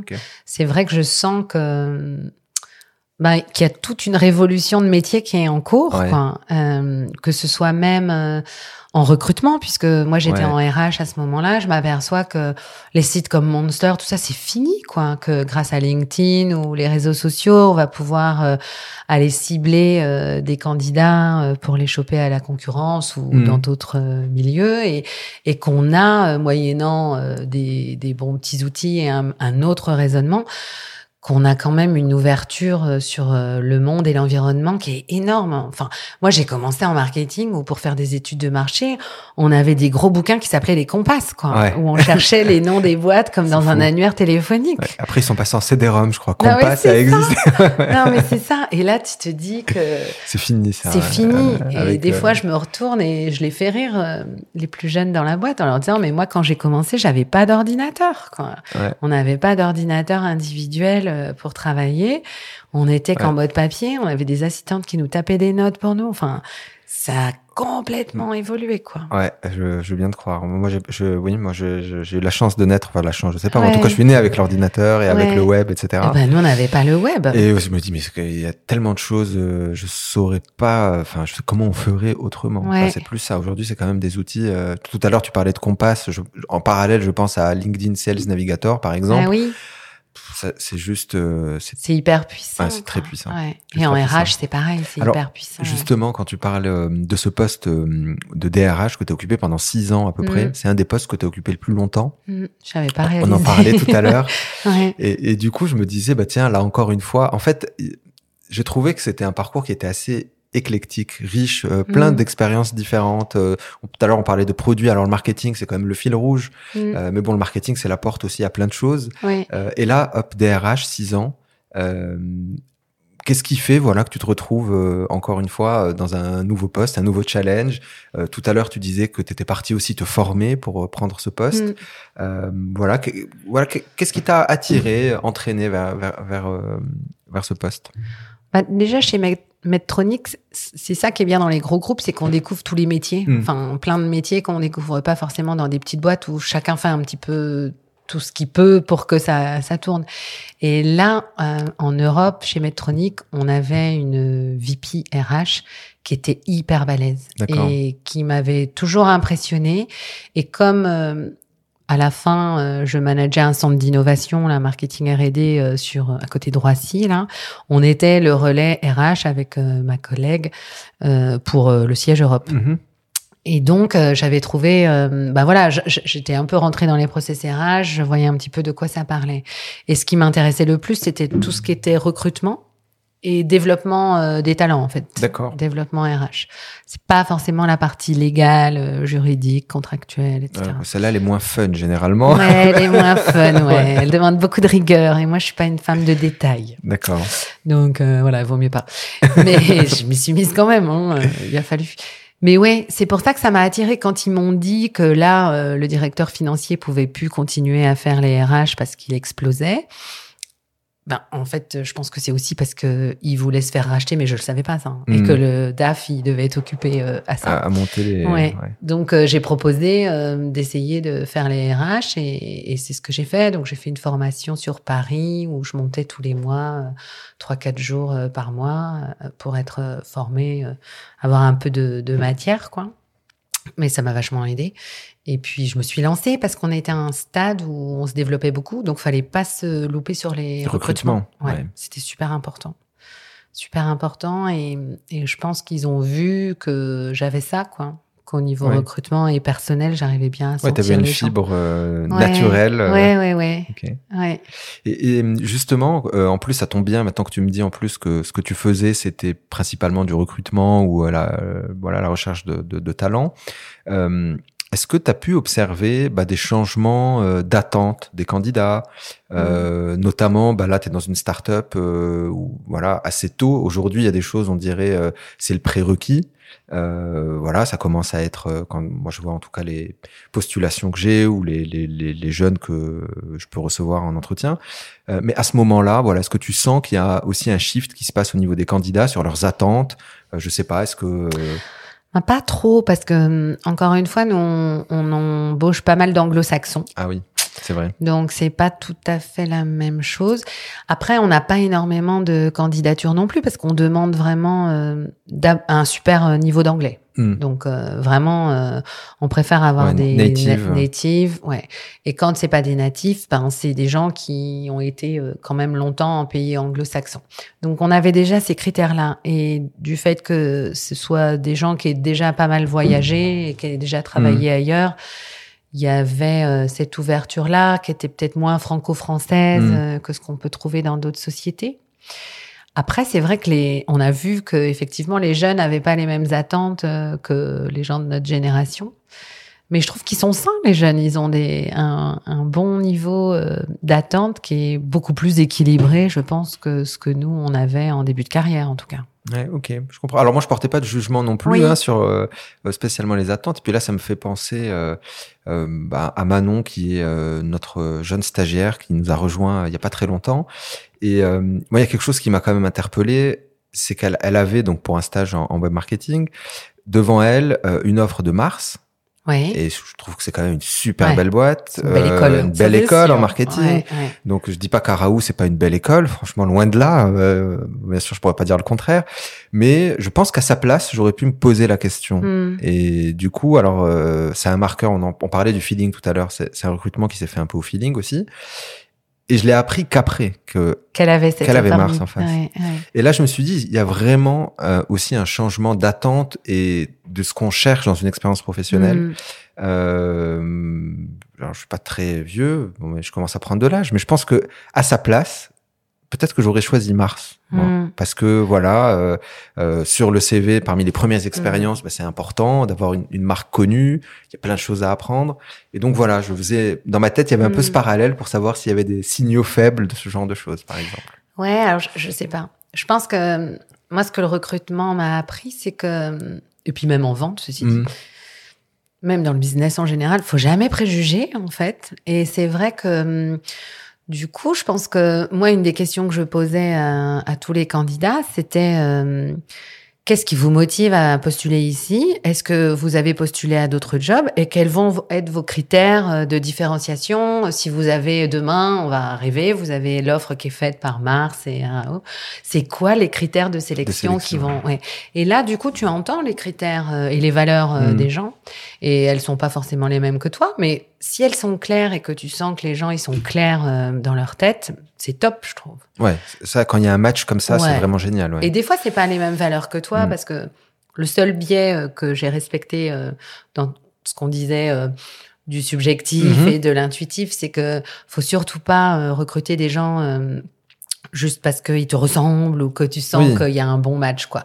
Parce que ce qui fait la richesse d'une boîte, c'est vraiment ah ouais, mais c'est vrai. Enfin, c'est pas qu'un discours, quoi. Complètement. Il faut vraiment de tout, quoi. Et euh, Alors moi là, je suis à 2000% d'accord Mm. avec toi et, et, et, et encore plus, euh, ben, en fait, pour être challengé, c'est-à-dire qu'en fait, Oui. si, euh, en fait, si on est toujours d'accord, je parle pour moi encore une fois, si on est toujours d'accord avec moi, c'est que je me dis à un moment il y a un problème, ouais, c'est que ou euh, on me dit pas la vérité, euh, ou euh, je laisse pas l'espace pour qu'on me dise la vérité. Mais c'est pas possible, en tout cas, que ça soit toujours. On peut pas toujours être d'accord avec euh, les idées que je peux proposer. Donc, oui, Et- ou l'autre n'a rien à t'apporter. euh, ou alors voilà, ça c'est le côté un peu plus euh, Oui. négatif où Oui. bah, je me suis planté dans le recrutement, mais en tout cas ça existe aussi. Mais pour Ouais. moi, dans, en tout- dans tous les cas, c'est un signal de quelque chose ne va pas en fait. Et donc euh, c'est vrai qu'en recrutant des gens qui font que nous ressembler, ben il y a peu de chances qu'ils nous, enfin qu'ils nous contredisent, nous apportent autre chose. Non. euh. Non, non, c'est Ouais. clair. Je pense qu'il faut. Et c'est pour ça que les recrutements, c'est passionnant, quoi. hein. Mhm. C'est vrai que là, euh, mais oui, il faut poser des vraies questions et je pense qu'il faut, faut vraiment essayer d'avoir le vrai individu en face de toi et pas le candidat, quoi. Donc, euh, Ouais. il y a des codes, hein, forcément, il vaut mieux qu'il arrive à l'heure, euh, Bien vaut sûr. mieux qu'il soit pas complètement négligé. Mais le reste, il faut vraiment réussir à, à voir qui on a vraiment en face de soi, euh, créer les meilleures conditions pour qu'il soit vrai et Mhm. pas sous pression ou intimidé. Ouais. Et là, tu as moins de chances de te planter, en fait. Et lui aussi, du coup. Est-ce que tu penses qu'il y a euh, une différence euh, de style côté RH qui serait liée au genre? Est-ce que tu penses que une femme peut avoir une approche Alors ça veut pas dire que c'est une généralité pour toutes les femmes, tous les hommes, mais voilà, est-ce que tu penses qu'il peut y avoir une différence de style en fonction du genre? Je crois pas. Je crois pas parce que non, je crois pas. Franchement, il n'y a pas de plus ou moins bienveillance, plus ou moins Mhm. euh, effet euh, maternel ou paternel. Non, ça dépend vraiment de la euh, personne de la personne et des techniques de recrutement qu'il ou elle utilise. hein. Non, pas du tout. Mm. Ok. Euh, comment est-ce que tu qualifierais du coup ben ton style à toi, euh, à la fois managérial et puis ton la relation que tu peux avoir avec les personnes avec lesquelles tu travailles, collaborateurs, équipes. Ben, je pense que je suis, enfin, je sais que je suis, en tout cas, je suis moi-même. Je pense que quand les gens qui me connaissent à l'extérieur me voient à l'intérieur de la boîte. je suis la même. J'endosse pas. Euh, bien sûr, de temps en temps, on endosse euh, un costume quand on doit faire une grosse présentation. On est sur scène et là, il faut envoyer du lourd et on est vraiment en représentation. En représentation, oui. Ouais, et on sait que c'est chiant d'être une heure et demie sur une chaise, donc vaut mieux être captivant, quoi. Mais le reste du temps au quotidien, je pense que les gens, enfin, je suis hyper abordable. Mhm. Voilà, tout le monde me tutoie, tout le monde m'appelle Marianne euh, ou MAP, c'est mon acronyme. Je savais pas si j'allais t'introduire comme ça. Comme tu signes tes mails MAP. Mais oui, mais c'est trop euh, long les noms composés. Donc euh, non, je crois que les gens aiment bien ça, que je sois abordable, approchable. Je vais partager le même niveau d'infos pratiquement avec tout le monde. Mhm. Donc je joue pas mal la transparence, mais pas les trucs trop angoissants non plus. Euh, tout ce qui est stressant, je le garde pour moi. Je vais pas tout. Euh, tu préserves un peu. Je préserve, ouais, parce que chacun a, son niveau de responsabilité, de salaire euh, pour supporter ou pas les certaines choses. Bah oui, oui, il faut pas non plus. Mais ouais, je pense que hum, je suis assez assez courageuse, quoi. Je dis les choses. Mm. J'ai pas peur de dire les choses qui sont pas agréables non plus. Mm. Voilà. Et ça, c'est en RH que j'ai appris que au plus vite on règle un problème de performance ou relationnel, au mieux c'est. Hmm. Et que les managers qui se cachent un peu et qui attendent l'entretien annuel hmm. pour régler les problèmes, c'est des catastrophes. Euh, voilà. Puis la situation finit par pourrir aussi. Puis il y a de la rancœur qui s'installe et puis ça devient des choses personnelles. Euh, ouais, ouais, non, c'est pas bon. Donc euh, voilà. Souvent, c'est comme ça que je suis perçue, en tout cas, d'être assez direct. Ok. Mm. On est en train de boucler un autre cycle de 10 ans à peu près. Euh, mm. Voilà, après euh, il y avait Medtronic, euh, William Reed. avant de passer à Zimmer, juste avant, je, me demandais, est-ce que tu penses que tu as une bonne étoile du coup? Ouais. Hein? Ouais, ouais, ouais, complètement. Non, non, je pense que j'ai une bonne étoile. Après, je pense que je prends des risques aussi, puisque je pars de Paris, j'ai rien Exactement. du tout. J'y vais comme ça au culot en me disant moi c'est pas grave on aura le soleil la mer et les enfants pousseront mieux là que dans les rues de Paris avec ma poussée de double mais hum, oui c'est peut-être la récompense de la prise de risque je me dis mais quand même je pense que j'ai une bonne étoile ouais. Parce que c'est un peu aussi ce que je me suis dit. Alors là, à la lumière de notre échange, encore plus. Mais en regardant, je me dis, mais c'est quand même top. C'est toujours des boîtes qui sont en croissance, euh, plein d'opportunités professionnelles sympas. Euh, euh, et puis ensuite, bah, tu te dis toujours, est-ce que c'est l'image que je projette euh, mhm. Et puis là, quand on discute, je me dis bah non, quand même. C'est-à-dire des gens aussi qui quittent, enfin leur job qui se passe bien dans un endroit très dynamique comme Paris, qui arrive à Montpellier. Alors maintenant, je pense que Montpellier est une ville qui est super dynamique, mais je sais pas, peut-être 15 ans en arrière, 20 ans en arrière. Euh... c'était compliqué, hein, parce que j'ai cherché dans le médical quand je suis arrivée euh, à Montpellier, et il y avait, il y avait rien. Enfin, il y avait, mais euh, c'était surtout de la recherche et développement. Hmm. Donc moi, je suis pas ingénieur, encore une fois, donc euh, je pouvais pas y aller, et tout le marketing était fait soit à Paris, soit dans les sièges Europe. Donc euh, non, non. J'avais envoyé des candidatures spontanées chez MedTech, mais j'avais pas eu de réponse. D'accord. C'est marrent. c'est la, boîte que tu finis par, euh, par diriger. C'est drôle ça. Mais ouais, mais je crois que c'était trop tôt dans leur croissance peut-être. Ouais. je sais pas. Mais alors justement, tu, tu, me fais une super transition pour MedTech. Euh, donc MedTech, c'est euh, la boîte dans laquelle tu es actuellement directrice générale. Mm -hmm. je sais pas si on peut le dire que tu m'as annoncé là que tu allais partir. Oui. Euh, voilà, on, on, peut le dire. Si, oui, on peut le dire. Ok. Euh, bah, tu peut-être tu, tu pourras me dire euh, dans le, voilà dans la discussion euh, pour quels horizons ou pourquoi ou peut-être pas si t'as pas envie d'en parler. Euh, mais juste avant, donc du coup là tu, tu prends quand même un nouveau poste de direction générale cette fois. Mhm. C'est un peu l'accomplissement de des différents postes que tu as occupés. Là, tu as vu un peu tout, un peu quasiment tous les départements euh, d'une boîte, quoi. À part la finance. Ouais, à part la finance, c'est vrai. Toujours échappé à la finance gestion. c'est vrai. C'est le fil conducteur aussi. ouais. Tout à fait. Et, et là, du coup, euh, comment, comment ça se passe, euh, ce départ de William Reed et puis cette arrivée euh, mm. avec le contexte que tu as souligné au tout début de transition et de passer après Bertin. voilà. Bah, en fait, bonne étoile aussi. Hein, c'est un ancien de chez Medtronic D'accord. euh, basé aux US, hein, que je connaissais à l'époque de Medtronic, qui entre-temps était passé chez Zimmer et qui euh, fait partie de l'équipe de due diligence pour auditer MedTech euh, suite au rachat. Et euh, il, moi, j'avais pas eu de ses nouvelles depuis au moins dix ans, je crois. Et un jour, il me, il me contacte sur LinkedIn.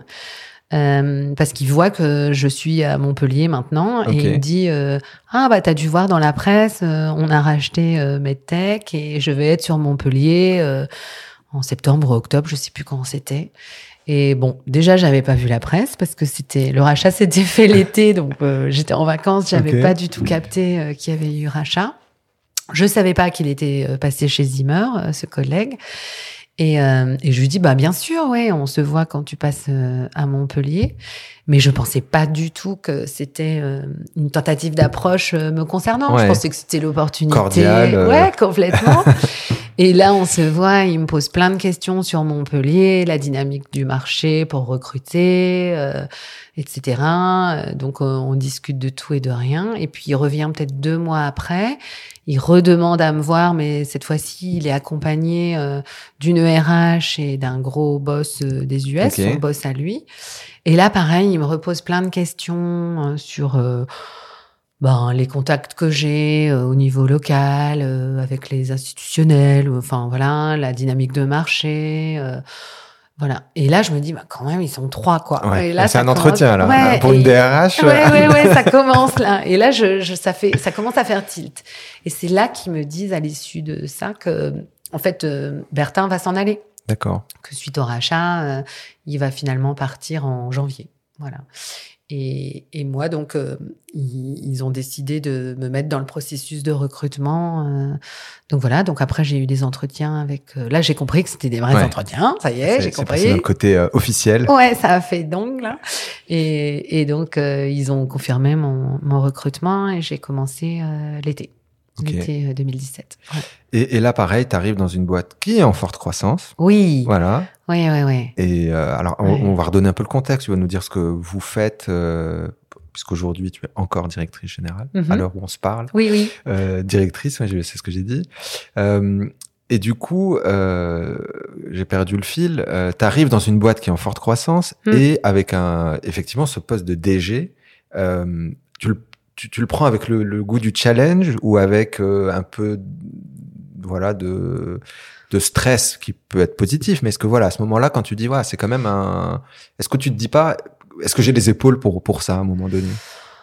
Ben, si, bien sûr, je me suis toujours demandé si j'avais les épaules pour ce, que, ce vers quoi je me jetais. Hein. Ah j'ai jamais été euh, une super bulle de d'auto-confiance, quoi. Ouais, hein. Jamais. Hein. J'ai toujours. euh, Mais là, en fait, euh, j'arrive et c'est compliqué parce que j'arrive à deux mois d'une inspection euh, de la Food and Drug euh, Association, de la. FDA, qui vient inspecter le site. Donc j'arrive et Parce que c'est le site où vous fabriquez. hein. c'est le site où on fabrique. Ouais. Et donc, c'est c'est un organisme qui autorise ou pas euh, la mise sur le marché aux États-Unis Mm. des produits qui Mm. sont produits euh, sur le site de Montpellier. Donc, personne n'a de temps. Tout le monde est monopolisé pour euh, vraiment être d'attaque euh, pour cette inspection qui est super importante. Quoi. Donc, euh, l'inspection, elle est prévue en novembre et moi, j'arrive euh, fin août. Donc, septembre, octobre, euh, mi-novembre, Ouais. tout le monde est à fond là-dessus. Donc l'onboarding, euh, t'as dû presque te débrouiller. euh, Ouais, ouais, ouais, ouais. Donc je me suis fait mon onboarding moi-même complètement, mais c'est vrai que j'ai l'habitude de faire mes onboarding moi-même maintenant. Donc euh, ça va. Pour tous les rôles que j'ai pris, à chaque fois je me débrouille. Donc du coup, j'ai commencé par faire le tour des équipes en fait pour Mhm. connaître les gens. Donc j'ai fait euh, de la formation produit, déjà connaître le produit, et ensuite euh, connaître un peu les gens et voir dans quel état d'esprit ils sont. Et c'était pas facile parce que ils venaient de vivre euh, le départ de leur chef, euh, avec euh, le départ aussi. chef fondateur. Chef fondateur, Ouais, ça c'est toujours. euh, ouais. ouais. qui était parti avec le CTO aussi. Enfin, il avait Mm. pris tous les gens importants. Le, ouais, ouais. il- le DG était parti aussi. euh.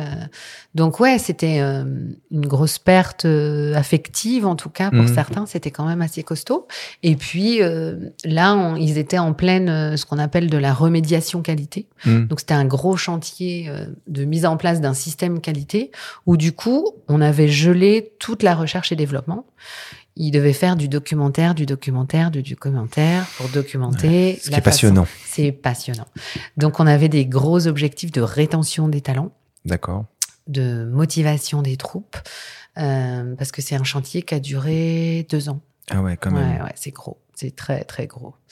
Et heureusement qu'il avait commencé, puisque grâce à ce chantier, l'audit de la FDA, là, des Américains, s'est super bien passé. Et euh, donc, ça a été positif. Mais voilà, le, le contexte, en tout cas, est pas simple. Était costaud. Le, hmm.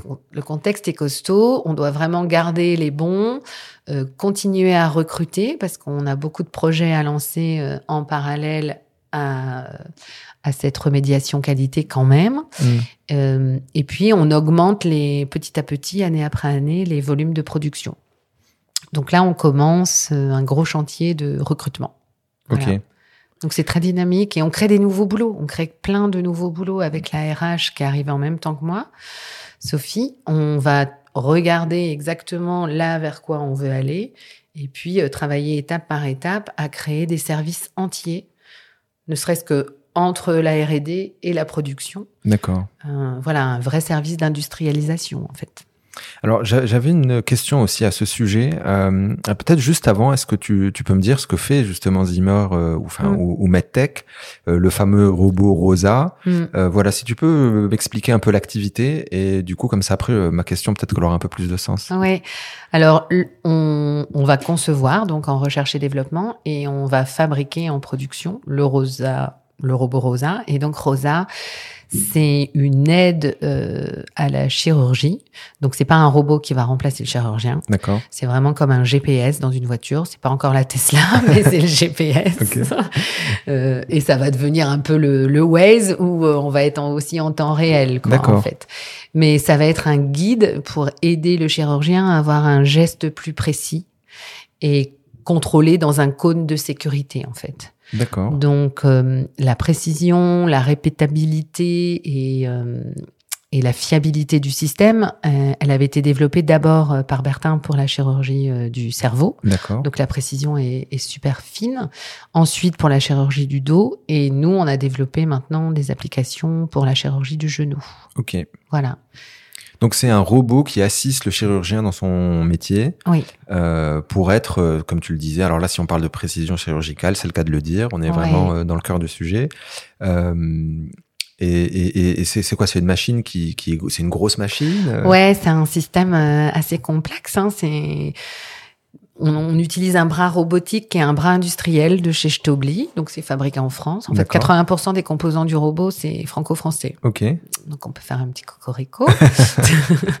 Mais le bras est donc un bras industriel hein, qui fait euh, ouais, comme euh, on peut imaginer les bras euh, dans les usines de voitures, par exemple. Ouais, qui va très très vite et qui répète les mêmes gestes. Donc nous, on, on, va le calmer, on va le ralentir et on va le rendre encore plus précis que ce qu'il est en natif. Okay. Et c'est ça la valeur ajoutée en fait de ce qui est fait au niveau développement software robotique et software applicatif chez nous. Ça va être ça en fait, ça va être de vraiment programmer euh, ce bras qui est hyper costaud, hyper fiable mmh. pour des applications beaucoup plus précises, beaucoup plus douces que ce. Il faut pas qu'il soit saccadé par exemple. Il faut vraiment que ça soit euh, fluide, etc. Complètement. Donc euh, du coup, sur le site de Montpellier, la plupart de nos employés sont ingénieurs. Donc soit en recherche et développement, donc soit en hardware, soit en software. Mhm. On a beaucoup d'ingénieurs système aussi qui vont regarder le système dans son ensemble, pas seulement d'un point de vue hardware ou software. On a des ingénieurs roboticiens. Et puis ensuite, on a beaucoup d'ingénieurs euh, en industrialisation pour mhm. passer la main en production. Et euh, on a beaucoup d'ingénieurs qualité aussi, parce qu'il y a énormément de, de contraintes euh, qualité. Ouais, j'imagine, parce que l'erreur, elle est, enfin, là, tu peux pas faire ton MVP. Euh, je lance sur le marché, puis on voit si ça prend. non, non, là, c'est pas, pas, trop, possible. trop droit non, non, non, non, non. On a besoin d'être très précis et de le prouver. Oui. Ok. et là, il y a combien de personnes à peu près aujourd'hui Alors moi, quand j'étais arrivée, on était 52, et là, on est pratiquement 200. Ah ouais. Ouais, donc ça a été une, une énorme euh. croissance. Ouais. Et la principale croissance, ça a été aux opérations, donc mhm. en, en, production, puisqu'on a lancé un robot, euh, on a développé un nouveau robot en s'appuyant sur la technologie Rosa, hein, mais pour la chirurgie du genou, qui est un énorme marché par rapport à la chirurgie crânienne ou rachidienne. Et donc, euh, on a augmenté les volumes de production de manière significative. Donc là, ça veut dire qu'à partir de la même base euh, techno, Voilà. vous proposez des champs d'application euh, différents aussi. Ouais. Ouais, c'est intéressant ça. Oui, en fait, on essaye euh, de capitaliser sur euh, la plateforme robotique qui est vraiment euh, hyper euh, bien définie, bien spécifiée, et on change des applicatifs. C'est un peu comme un iPhone Ouais. sur lequel on irait télécharger des Euh, L'appli des- genou, Bah euh, voilà, l'appli c'est crâne. un peu ça. Donc on garde un, un cœur euh, technologique euh, Commun. commun, et on va développer des applicatifs s'appuyant là-dessus. Ok. Et euh, du coup, euh, voilà, là, je vais, je vais parler un peu de chiffres. Je sais pas si tu, tu acceptes euh, ou si vous communiquez là-dessus. Combien ça coûte un robot? À peu près hein, ou la fourchette Bon, je suis pas chirurgien, mais supposons. Ben, selon les options qui vont être prises, on va dire que ça va entre 550 000 euros et 1 million d'euros. Ok. Voilà. et là, c'est euh, vos clients, c'est plutôt euh, bon des chirurgiens, c'est les cliniques, j'imagine, Les principalement cliniques, les hôpitaux. les hôpitaux. Ouais, Ok. ouais, ouais, complètement. Et, et en termes de chiffre d'affaires, ça représente quoi comme comme activité? Alors nous, c'est compliqué parce que le chiffre d'affaires de MedTech est un chiffre d'affaires qui est euh, de la facturation à des autres entités Zimmer, Ah oui. puisqu'on est vraiment dans ce phénomène d'intégration. Hmm. Donc là, on va dépasser les 80-90 millions de- d'euros Ok, de chiffre d'affaires de MedTech euh, Montpellier d'accord. vers les autres entités. Ouais, c'est de euh, l'intra. euh, Oui, il y a qu'avec la France où on est encore en direct. On a encore euh, des facturations directes avec les hôpitaux français, mais le reste a été intégré euh, dans les unités commerciales Zimmer, dans les filiales Ok. Zimmer. Donc c'est tout ça sur le Mhm. sur quoi on a travaillé. hein. Il y a énormément de fonctions euh, qui étaient chez MedTech qui ont été intégrées dans l'organisation Zimmer, euh, soit géographique, soit fonctionnelle en fait. D'accord. Hmm. Ça devait être euh, un sacré chantier. Oui, c'est un sacré chantier, Ouais. ouais. ouais, Parce que nous, on est en, en France, à Montpellier, donc on, on est en Europe, mais on, la plupart d'entre nous, on est tellement stratégique pour le groupe Zimmer qu'on rapporte aux US directement, pas du tout à la direction euh, européenne. Ok. Donc voilà. Ouais, parce que le, le cœur du produit est là quand même, hein, que ce soit la fabrication ou la R&D. euh, Ah oui, oui, oui. Ouais. Tous les robots de chez Zimmer sont fabriqués à Montpellier. Et, et, bah justement, le site de Montpellier en fabrique combien par an à peu près? Alors, sur euh, 12 mois lycée, on en a fabriqué euh, plus de 400. Ah ouais, quand même. Donc ça, là, il y a un vrai sujet industriel. Oui, et c'est la question sujet euh, industriel. ouais. euh, aussi que je voulais te poser. C'est c'est quoi le plus dur dans le développement d'un robot? Euh, Bon, j'imagine qu'il y a plein de choses, mais entre bon l'innovation technologique. Euh, le réglementaire, je pense que là Ouais. aussi ça doit être, il Très, faut très vraiment se lourd. baquer avant qu'un hôpital achète un robot Ouais. et, et l'utilise sur des patients, et l'industrialisation. Parce que je- autant je me dis euh, un proto, alors c'est jamais simple, Hmm. euh, mais en tout cas, ça m'a l'air euh, faire un prototype fiable où on aura le temps de tout regarder en détail, un par un, etc. Voilà. Mhm. Mais ce niveau de fiabilité, euh, Sur des de qualité séries. sur des sur de la série, voilà. Bah, c'est là où nos services euh, achats, sourcing, euh, qualité fournisseurs, euh, contrôle d'entrée sont super importants. hmm, Et c'est tous ces métiers-là qu'on a créés en fait. D'accord. Et c'est vrai que Sophie Prost, la RH et moi-même, on venait du marché des implants médicaux, donc on les connaissait ces Mhm. métiers-là, parce que là, on est sur des gros volumes sur les implants et, et avec le directeur qualité, on, on a vraiment mis tout ça en place. C'est vrai que ouais, c'est en fait ce qui est le plus difficile, je pense, c'est euh, d'avoir des fournisseurs qui suivent sur les volumes aussi, parce Mhm. qu'ils n'étaient pas habitués à avoir des commandes de notre part euh, à cette hauteur-là.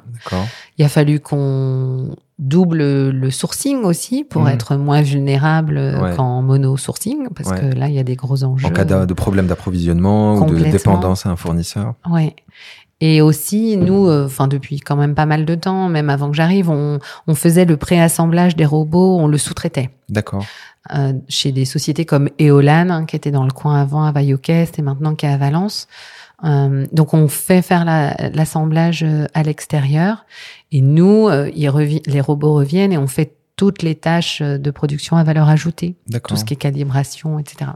Ok. Donc ouais. chez nous, les gens en prod, c'est c'est des BTS, quoi. Ouais. C'est des bacs plus 2 minimum. Hein.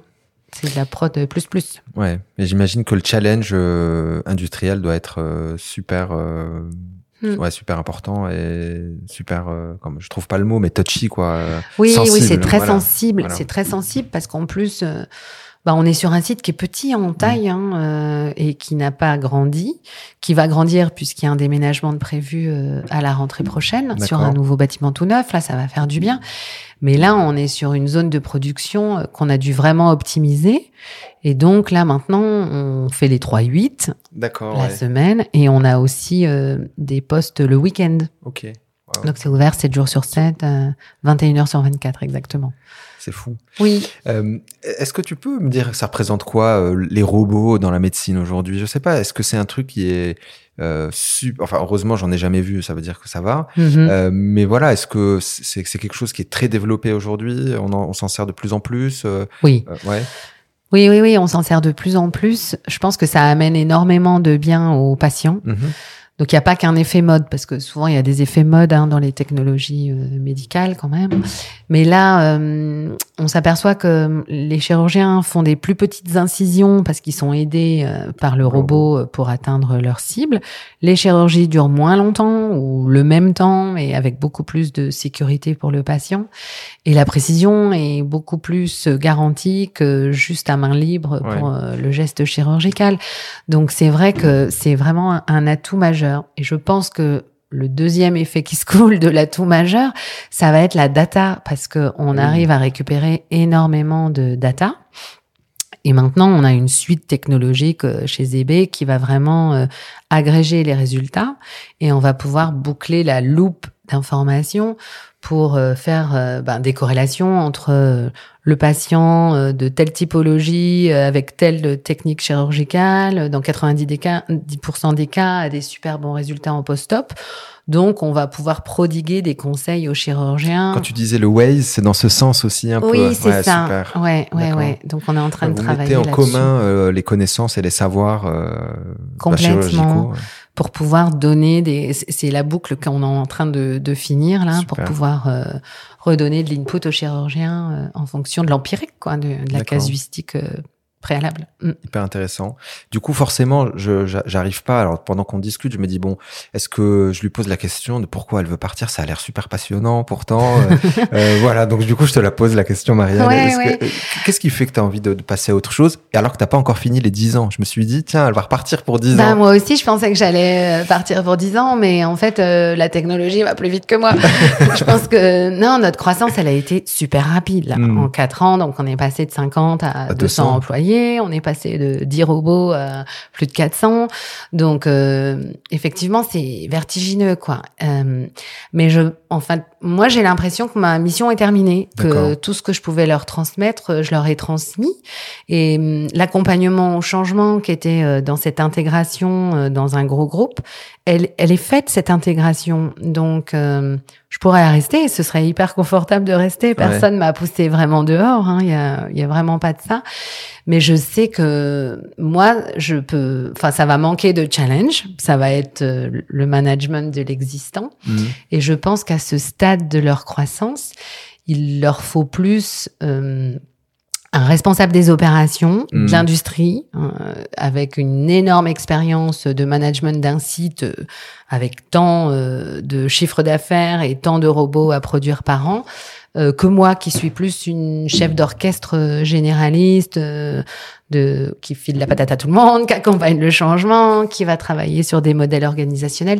Là, je pense qu'il vaut mieux pour le site qu'ils aient un directeur des opérations qui soit directeur de site en même temps. en Je fait. comprends. Voilà, c'est un autre stade de vie Ouais. d'entreprise. quoi. Donc, euh, est-ce que si je le dis avec mes mots, euh, t'as aidé à passer de 1 à 10, par exemple Ouais. Et puis euh, là maintenant, pour passer de, de 10 à euh, 100 ou à 1000, euh, euh, tu penses voilà qu'il faut euh, avoir quelqu'un d'autre avec Ouais. un autre profil, quoi. Ouais, je pense qu'il vaut mieux un profil euh, industriel là, pour le coup. Ok.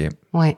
Bon, c'est intéressant. J'avais prévu en plus une question pour toi là-dessus sur le goût des challenges. On va y revenir. Oui. Euh, mais juste avant, pour boucler euh, là-dessus, en filigrane, ce dont je me suis aperçu, c'est que si on prend euh, les, les, les trois grosses expériences dont on a parlé là, euh, c'est des, des boîtes françaises à la base plutôt euh, Mhm. petites ou start-up ou Mhm. PME. Petites, encore une fois, c'est toute, enfin c'est Ouais, ouais. voilà, toute proportion gardée, parce que ça reste quand même des belles boîtes, qui ont une croissance forte Mm. et qui doivent être arrimées à des grands groupes ou à des Ouais. grands groupes internationaux. Et ça, tu l'as vécu trois fois. Ouais. Ouais. Euh, donc là, ma première question, c'est qu'est-ce qui est le plus important ou qu'est-ce qui a été important pour toi pour manager des boîtes en forte croissance? C'est quoi le challenge euh, conscient ou inconscient ou si tu devais prendre un peu de recul aujourd'hui pour dire bah Mm. tiens là ça c'est vrai qu'une boîte en forte croissance bah je serai vigilante euh, à telle ou telle chose ou ça en tout cas c'est quelque chose d'important. Bah déjà, il faut, euh, faut avoir la patate, quoi. Ouais. Parce que des boîtes en forte croissance, euh, faut que tu sois entouré de gens euh, complémentaires, mais qui est quand même euh, un risque, un goût du risque et hum, de du speed partagé, quoi. Mm. hein. Si des gens ont besoin de choses très structurées, ça va être compliqué. Donc, tu as besoin quand même d'avoir un peu de structure sur des fonctions bien précises, mais il faut quand même que les gens euh, soient suffisamment agiles et flexibles parce que les structures, du fait de ces intégrations-là, ça va changer tout le temps. Mhm. Donc, des gens qui ont besoin de repères fixes, ça va être Ça très douloureux. Mm. Ça va être très douloureux pour eux.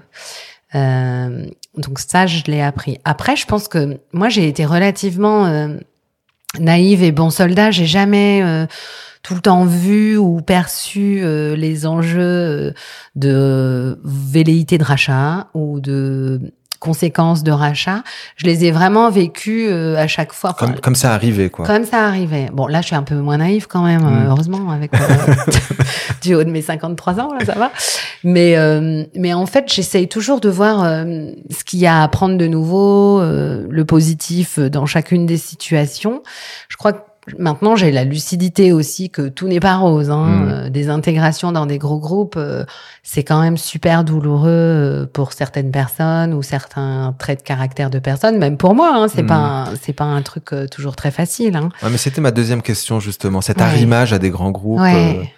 Ouais, donc là, là, tu le, quand tu dis que c'est pas toujours facile, c'est, c'est- qu'est-ce qui t'a par- particulièrement marqué de, de difficile ou de difficilement digérable?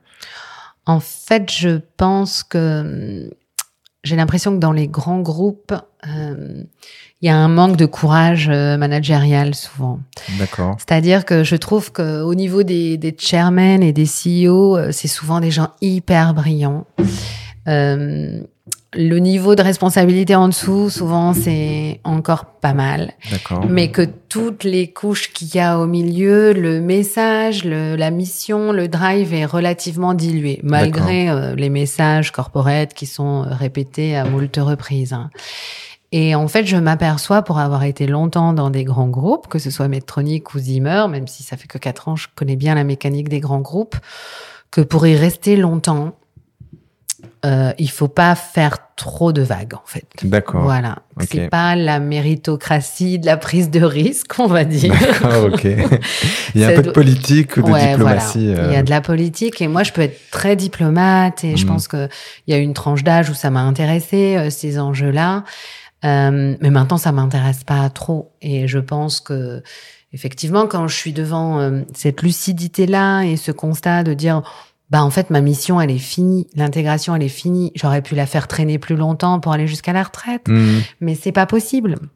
Quand le train est lancé et quand on voit euh, le marché qui est en face, euh, on y va quoi. Mm. Et, et je sais que maintenant c'est c'est pas des aventures de naviguer dans les strates politiques euh, hiérarchiques qui m'intéressent quoi. C'est plus le travail en équipe comme j'ai fait à Montpellier avec une équipe hyper euh, hyper euh, enfin moi je les adore quoi il y a un lien affectif qui est super fort quoi ils sont tellement méritants ils sont tellement fiers de ce qu'ils font et, et du produit qu'on envoie tous les jours aux quatre coins du monde enfin ça c'est la belle reconnaissance euh, de la tâche bien accomplie quoi. Ouais, super. Donc là, tu te dis euh, job done. euh, job done voilà. et il leur faut quelque chose d'autre maintenant et et je vais pas me débattre là quoi. Ok, super. Et, et du coup, d'où te vient justement ce goût du challenge?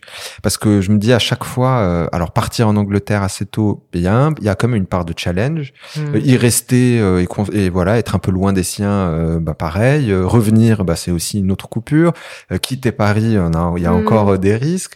Euh, bah là, comme tu le disais à juste titre, tu aurais pu entre guillemets tirer jusqu'à la retraite et puis finalement euh, non tu tu sais pas encore ce qui t'attend et puis euh, voilà euh, et je me dis il y a quand même euh, un goût euh, de ce challenge ou de la chose qui n'est jamais acquise en tout cas Ouais, je pense que j'aime bien quand ça vibre en fait. Hein. Je pense Mhm. que j'ai jamais aimé euh, que ça ronronne. Plan, plan, plan, euh, c'est non, voilà. c'est pas mon truc. Non, j'ai besoin d'apprendre aussi. J'ai toujours besoin d'apprendre des Mhm. nouvelles choses.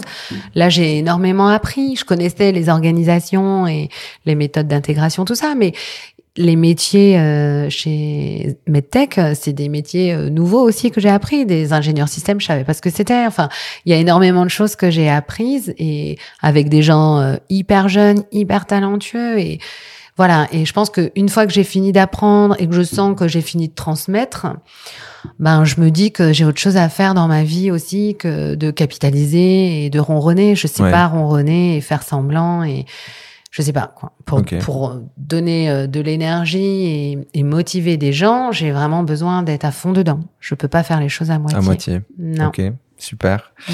Euh, on, on- on va glisser tout doucement euh, vers la fin et c'est vrai que j'aime bien sortir un peu euh, entre guillemets du CV ou des choses euh, uniquement pro, en tout cas de les avoir comme fil conducteur. Et j'ai vu que tu étais assez impliqué, euh, voilà, dans, dans des en- dans, dans des engagements associatifs ou alors ce que je vais citer là, c'est euh, je vais dire le rôle ou en tout cas euh, euh, le poste que tu as en tant que au conseil d'administration de l'EMI, de l'école du management de l'innovation de Sciences Po. Oui. Euh, ce que je me demandais quand je regardais ça, c'est que souvent, euh, quand on occupe euh, des super postes ou quand on a des belles carrières, euh, bah, on est invité euh, aussi à ce genre de poste. Oui, complètement. Euh, et la question que je me posais, c'était est-ce que euh, voilà, qu'est-ce que tu, quel est ton impact dans à, ce poste-là? Ouais. Qu'est-ce qu'on fait réellement? Ou bien c'est un titre un peu honorifique On Mhm. reconnaît aussi euh, ton expérience et de temps en temps, tu pourras peut-être apporter quelque chose aux étudiants. Voilà. Quel- Ouais, non, non, c'est un titre un peu honorifique. D'accord. je trouve. Mais on a des rencontres euh, annuelles ou biannuelles et c'est super intéressant parce qu'en fait, euh, dans cette euh, advisory board, je crois que ça s'appelle, Mhm. je sais plus ouais, je sais plus comment on dit. Comment on l'appelle ouais. Ouais, euh, bah déjà c'est présidé par euh, Alex Bompard Mhm. Et en fait c'est que des gens euh, de Sciences Po pratiquement, des ex de Sciences Po Ah. ou des grandes écoles qui sont là et des Parisiens. Et bon, moi j'ai été à Paris pendant longtemps, donc il n'y a pas de souci de ce côté-là. Mais c'est ça aussi que j'ai appris euh, pendant toutes mes années, c'est de pas avoir de complexe du tout Mhm. euh, par rapport à ces sphères, euh, que ce soit les chirurgiens, parce que c'est quand même monde. des sphères bien spéciales ou euh, des grands patrons comme ça. Et en fait, ce, qui est, ce que je trouvais sympa euh, quand je les rejoignais, c'est qu'on travaillait sur euh, les programmes en fait, sur euh, les, les modules des programmes et le positionnement, c'était du marketing, hein, le positionnement de l'EMI par rapport aux écoles de commerce classiques. D'accord. Et comme euh, Sciences Po, c'est quand même euh, un haut lieu des sciences sociales, Mhm. euh, justement, je pense qu'ils essayent d'avoir des modules de management pour préparer les managers de demain avec des valeurs un peu différentes euh, de des valeurs euh, qu'on avait nous, qui étaient la rentabilité pour la Mhm. rentabilité, etc. Quoi. Et ça, je trouve ça vachement bien. Et ils sont en train d'essayer de faire en sorte qu'il y ait beaucoup plus de de vraies responsabilités sociétales et qu'on puisse euh, alors, on n'y est pas encore hein, quand on voit euh, l'éviction de du PDG Ouais, de chez Danone. Danone. Voilà, Mhm. on voit qu'il y a encore du boulot. Mais par exemple, la part euh, des modules finance va être un peu moindre dans les cursus de cette école-là pour qu'ils aient un peu plus d'ouverture vers, euh, ben, je sais pas, les, les, circuits courts, les circuits vertueux, etc., Mhm. etc. Donc, euh, À mesurer la performance avec d'autres critères. d'autres indicateurs, indicateurs, ouais, complètement. Donc ça, c'est super intéressant, je trouve. D'accord. Ok. Je me, je me demandais effectivement qu'est-ce qu'on pouvait faire dans, dans ces euh, comités, commissions, etc. Ouais, Ouais, et puis. Natacha Valla, qui est la directrice euh, de l'école, c'est une super euh, économiste. D'accord. Et c'est super intéressant euh, quand on discute justement euh, de, de toute cette recherche de sens que les jeunes peuvent avoir au travail et, et de l'hypocrisie qu'il peut y avoir encore dans, dans les sociétés et, et aussi avec le Covid. Je pense que ça a été euh, un accélérateur de prise de conscience de tout ça aussi pour pas mal de gens. Complètement. Ouais. Donc ouais, non, non, c'est assez intéressant d'avoir ces réflexions-là avec euh, des gens super... euh, enfin, ils sont brillants. Inspirants, quoi. ouais, clairement. ouais. Mm, mm. Et, et du coup, euh, je, je lisais aussi que, que tu avais fait un, un- une masterclass avec comme thématique l'inclusion. Et c'est une masterclass, je crois, qui est parrainée par Dominique Sou, qui a aussi un Ouais. parcours qui est assez Ouais, incroyable. Ouais, ouais. Euh, ouais, vraiment un, très très beau parcours Ouais. aussi. Euh, pourquoi cette thématique de l'inclusion euh, D'abord, est-ce que tu peux nous rappeler ce que c'est? Parce que ouais, moi je savais pas trop ce que c'était non plus. en fait, c'est MBS qui m'avait contacté pour me proposer de faire partie de MBS Montpellier Business School. Oui, c'est ça, Montpellier Business School. Et l'inclusion, bah, en fait, c'est vraiment euh, aider euh, l'accès au travail aux gens qui en sont éloignés, en fait, hein, qui ont plus de difficultés à y accéder. Donc, ça peut être euh, des critères de handicap, des critères de parcours de vie compliqués. C'est pas seulement les femmes hein, ou la mixité, ça mmh. va un peu plus loin. Et, et c'est super intéressant parce que je connaissais pas du tout euh, ben, l'ampleur du problème mmh et les solutions créatives qu'on pouvait trouver. Et donc, lors de la masterclass, là, on a été en immersion dans un supermarché qui justement aide des personnes en handicap à, à, travailler avec des tuteurs sur place, etc. Enfin, c'est génial, quoi. Et, et moi, je sais pas, ça me ça me parle parce que je pense que justement, moi, j'ai une bonne étoile. J'en ai jamais trop bavé euh, pour euh, m'inclure dans le domaine professionnel et je sais qu'il y a plein de laissés pour compte. Il y a plein de gens euh, avec des talents pas possibles qui ont été en échec scolaire ou qui ont été en milieu carcéral. Enfin, il y a, il y a de tout. Hein, mm. Alors que je pense qu'ils peuvent amener énormément de choses à l'entreprise notamment dans des boîtes comme euh, MedTech, où on a quand même des premiers de la classe, hein, mmh. parce qu'on a beaucoup d'ingénieurs qui ont fait des super écoles d'ingénieurs. Et je pense qu'on a besoin aussi de cette mixité, euh, cette mixité-là. Ouais. Bah, ça m'avait aussi interpellé, euh, pareil, en me disant, tiens, il y a beaucoup de, de, sujets un peu différents. Je me suis dit, ah, inclusion, plus c'est assez récent, parce que je crois que c'est en 2020 ou quelque chose comme ça. Oui, oui, oui, on va finir la promo là dans un mois, je crois. Ok, super. sur les challenges, on en a parlé. Il euh, y avait autre chose qui m'avait euh, qui avait attiré mon attention euh, dans nos échanges pour préparer cette, cette interview. Euh, dans les champs dans, dans les choses qui, qui t'animent à côté euh, de ta vie professionnelle ou du mm. boulot. Et parmi les premières choses que tu cites c'est l'amour avec un grand A. Ouais, c'est vrai. Et, et, et, du coup tu, tu peux me, voilà me dire ce que ça représente voilà pour toi et, et, et comment tu vis ça en dehors du boulot justement. Ouais ouais ouais. Ben je pense que hum, c'est pareil. C'est hum, Enfin, je trouve que c'est la plus belle énergie de vie hein, par euh, par essence même. Et je pense que hum, ma vie, euh, ça a toujours été ça. Je je sais pas ronronner, je sais pas être trop euh, dans des à peu près. Et je pense que hum, quand je suis vraiment dans une relation amoureuse, c'est hyper fort. Et, mm.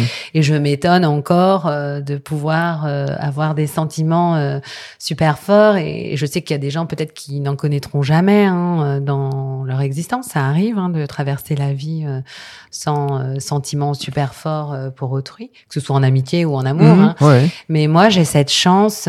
alors, ça m'est pas arrivé beaucoup, hein, mais j'ai cette chance d'avoir déjà vibré super fort pour un autre, quoi. Et, et je trouve ça génial. Et je trouve que c'est un tel boost et un tel moteur de vie que on l'oublie aussi. C'est un peu. Ouais, mais t'as raison. C'est la flamme aussi. Ouais, c'est la flamme. Et que la machine marche, quoi. Mais oui, mais oui, et ce filtre rose là qu'on a euh, quand on est amoureux, c'est hyper magique, quoi. Donc voilà, c'est vrai que ça, c'est quelque chose qui qui occupe euh, soit ma vie, soit mes pensées, ça dépend des moments.